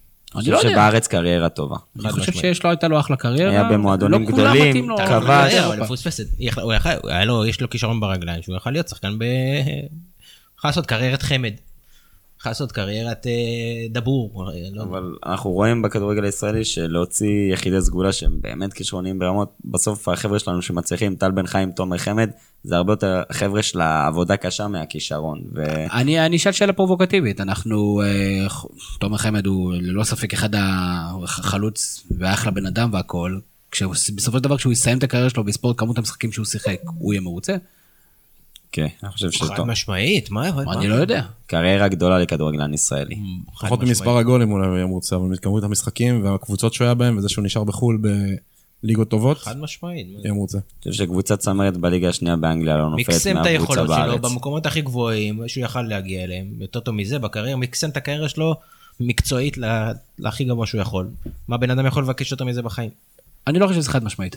כמו שאתם אה, הוא יכול לשחק גם את. בליגה הסינית, אבל אתה יודע. לא בטוח שהוא מצליח בליגה הסינית. בוא, אה, אני צריך לבעוט לשער, בוא, לא צריך להגזים. אותי אוריאל קרוואני שואל כאוהד מכבי, מה דעתי, מה לדעתי מכבי צריכה לעשות השנה כדי לשמור על הכתר, מה דעתי על הסגל, אני חושב שהסגל הוא בסדר. יש כמה פצועים, יחזרו, אני חושב שמכבי תל אביב צריכה חלוץ. שקט. לליגה שלנו גם לא, ברור שהיה עדיף שיהיה חלוץ. חייבים חלוץ. אה, אל תזלזל-. בליגה. אם הליגה כן. תהיה תחרותית, הליגה זה פתאום יכול. להיות בעיה. אגב, זה מה שאנחנו אמרנו אחרי שוויצלה הדיח אותנו עם אבראוש, חלוץ ענק שהגיע לישראל, ואז אמרנו, טוב, לא צריך לליגה, נסתדר עם טוטו, עם זה, עם מה שיש, ובאמת אה, אכלנו את הלקרדה, מה שנקרא. לא, אין ספק, אבל מחפשת הדקה. חלוץ כבר שנה וחצי. זאת אומרת, עד עכשיו לא הוכיחו שמסוגלים להביא חלוץ. אם יצליחו להביא חלוץ, מדהים. אני רוצה לגעת באיזה נקודה שאמרתי פעם באחד הפודקאסטים, וביתר עשו את זה הקיץ. יש פה ליגה שלמה שיכולה לעבוד בשביל הקבוצות הגדולות בתור מערך scouting. ביתר הביאו את פלומה, את גרסיה, את עלי מוחמד מהקבוצות הפחות גדולות בליגה הישראלית. אני חושב שמכבי תל אביב חסר לה חלוץ. שימו כסף, בית שיראי, לוסיו, יש פה חלוצים ששווים משהו, שראינו שהם אה, מתאימים לליגה שלנו. במקום כל ההברקות עם הזרים ההזויים, אה, ניקולי, איך, אור, איך קוראים לו? ניקוליץ'. ניקוליץ'. אנחנו עדיין לא יודעים אם הוא הזוי, הוא כבר מתאמן. וטוב שכך התחיל ללכת. דניאל יצחקי שואל, מה החדשות האחרונות אה, עם האולטרס של ויקטוריה קלן, יעקב? זה, כן, האמת היא, ויקטוריה קלן זה מהקבוצות הפחות חזקות, אבל uh, היה לאפצה קלן משחק נגד דורטמונד, וזה שתי קהלים נמצאים בידידות. שזה- אה, שזה כבר מוזר. שזה מוזר, זה אחרי משחקים, הם, לפני משחקים הם ביחד שותים בירה, אוכלים נקניקייה, אחרי משחקים הם חוגגים, לא משנה, אני הייתי במשחק שדורטמונד ניצחו 5-0 את קלן, ואחרי זה ברכבת הם מתחבקים ושמחים. וקלן שונאים את שלקה בגלל דורטמונד, ודורטמונד שונאים את גלדבך בגלל קלן. אחווה. אה, אנחנו נשים. פה למטה את אה, מפת האינטרסים בקהל הגרמני. כאמור, הפודקאסט הוא חלק מהתכנים היומיים של אתר הזווית, אנחנו מזמינים אתכם להיכנס לאתר, להגיב, לכתוב בעצמכם את הזווית שלכם. בנוסף, אתם יותר ממוזמנים להיכנס לקבוצת הפייסבוק הנהדרת, עובדות לא חשובות בספורט, להיכנס, להגיב, לרשום את התגובה שלכם, ואם יהיה לכם אה, באמת מזל, אז גם יאשרו לכם את העובדה, סתם. סך הכל, אה, אנחנו מכירים טוב את המייסד, והוא בחור מאוד מאוד נחמד. אה, אודי ריבן, מה אני אאחל לך למהלך השנה? במהלך השנה, אה, כמה שיותר פעמים שאשתי והילדים בערד, ויש לי לילה חופשי עם הילד. אה, כן, נהדר. אני מאחל לו שלא תשמע את הפוד הזה. מעולה, יפה. כנראה לא תשמע. שלא תשרוד עד הסוף פחות. כן, כן. יעקב ליפשיץ, מה מבחינתך תהיה עונה מדהימה? אני רוצה כדורגל שמח והתקפי. אה, אין לי בעיה לספוג שתיים ולהכניס ארבע, לרוץ בצמרת, אני לא מכוון לאליפות, אבל תנו לי קצת אה, אוויר פסגות. שנייה, אני מתעכב שנייה אחת לפני שזה, זה, קריטי הסיפור הזה, נכון? התקפי. כלומר, הצמרת... 1-0 קטן כל משחק לא תופס אצלנו. מעניין. מאוד מעניין, בגלל זה רוני לוי כרגע משחק לפי החליל אה, הנכון מבחינת האוהדים, אה, שאלה שוב, איך זה יישפט. אלי גוטמן מפרשן, הוא יכול לספר לו. כרגיל, תודה רבה, ברק קורן, המפיק של הפודקאסט, והאיש שמאחורי כל האופרציה הזאת, אני הייתי תמיר זוארץ, שלכם המשך ערב. נהדר. יש לי פודקאסט, מה זה פודקאסט? זה כמו חדשות. יש לי פודקאסט, מה זה פודקאסט? זה כמו חדשות.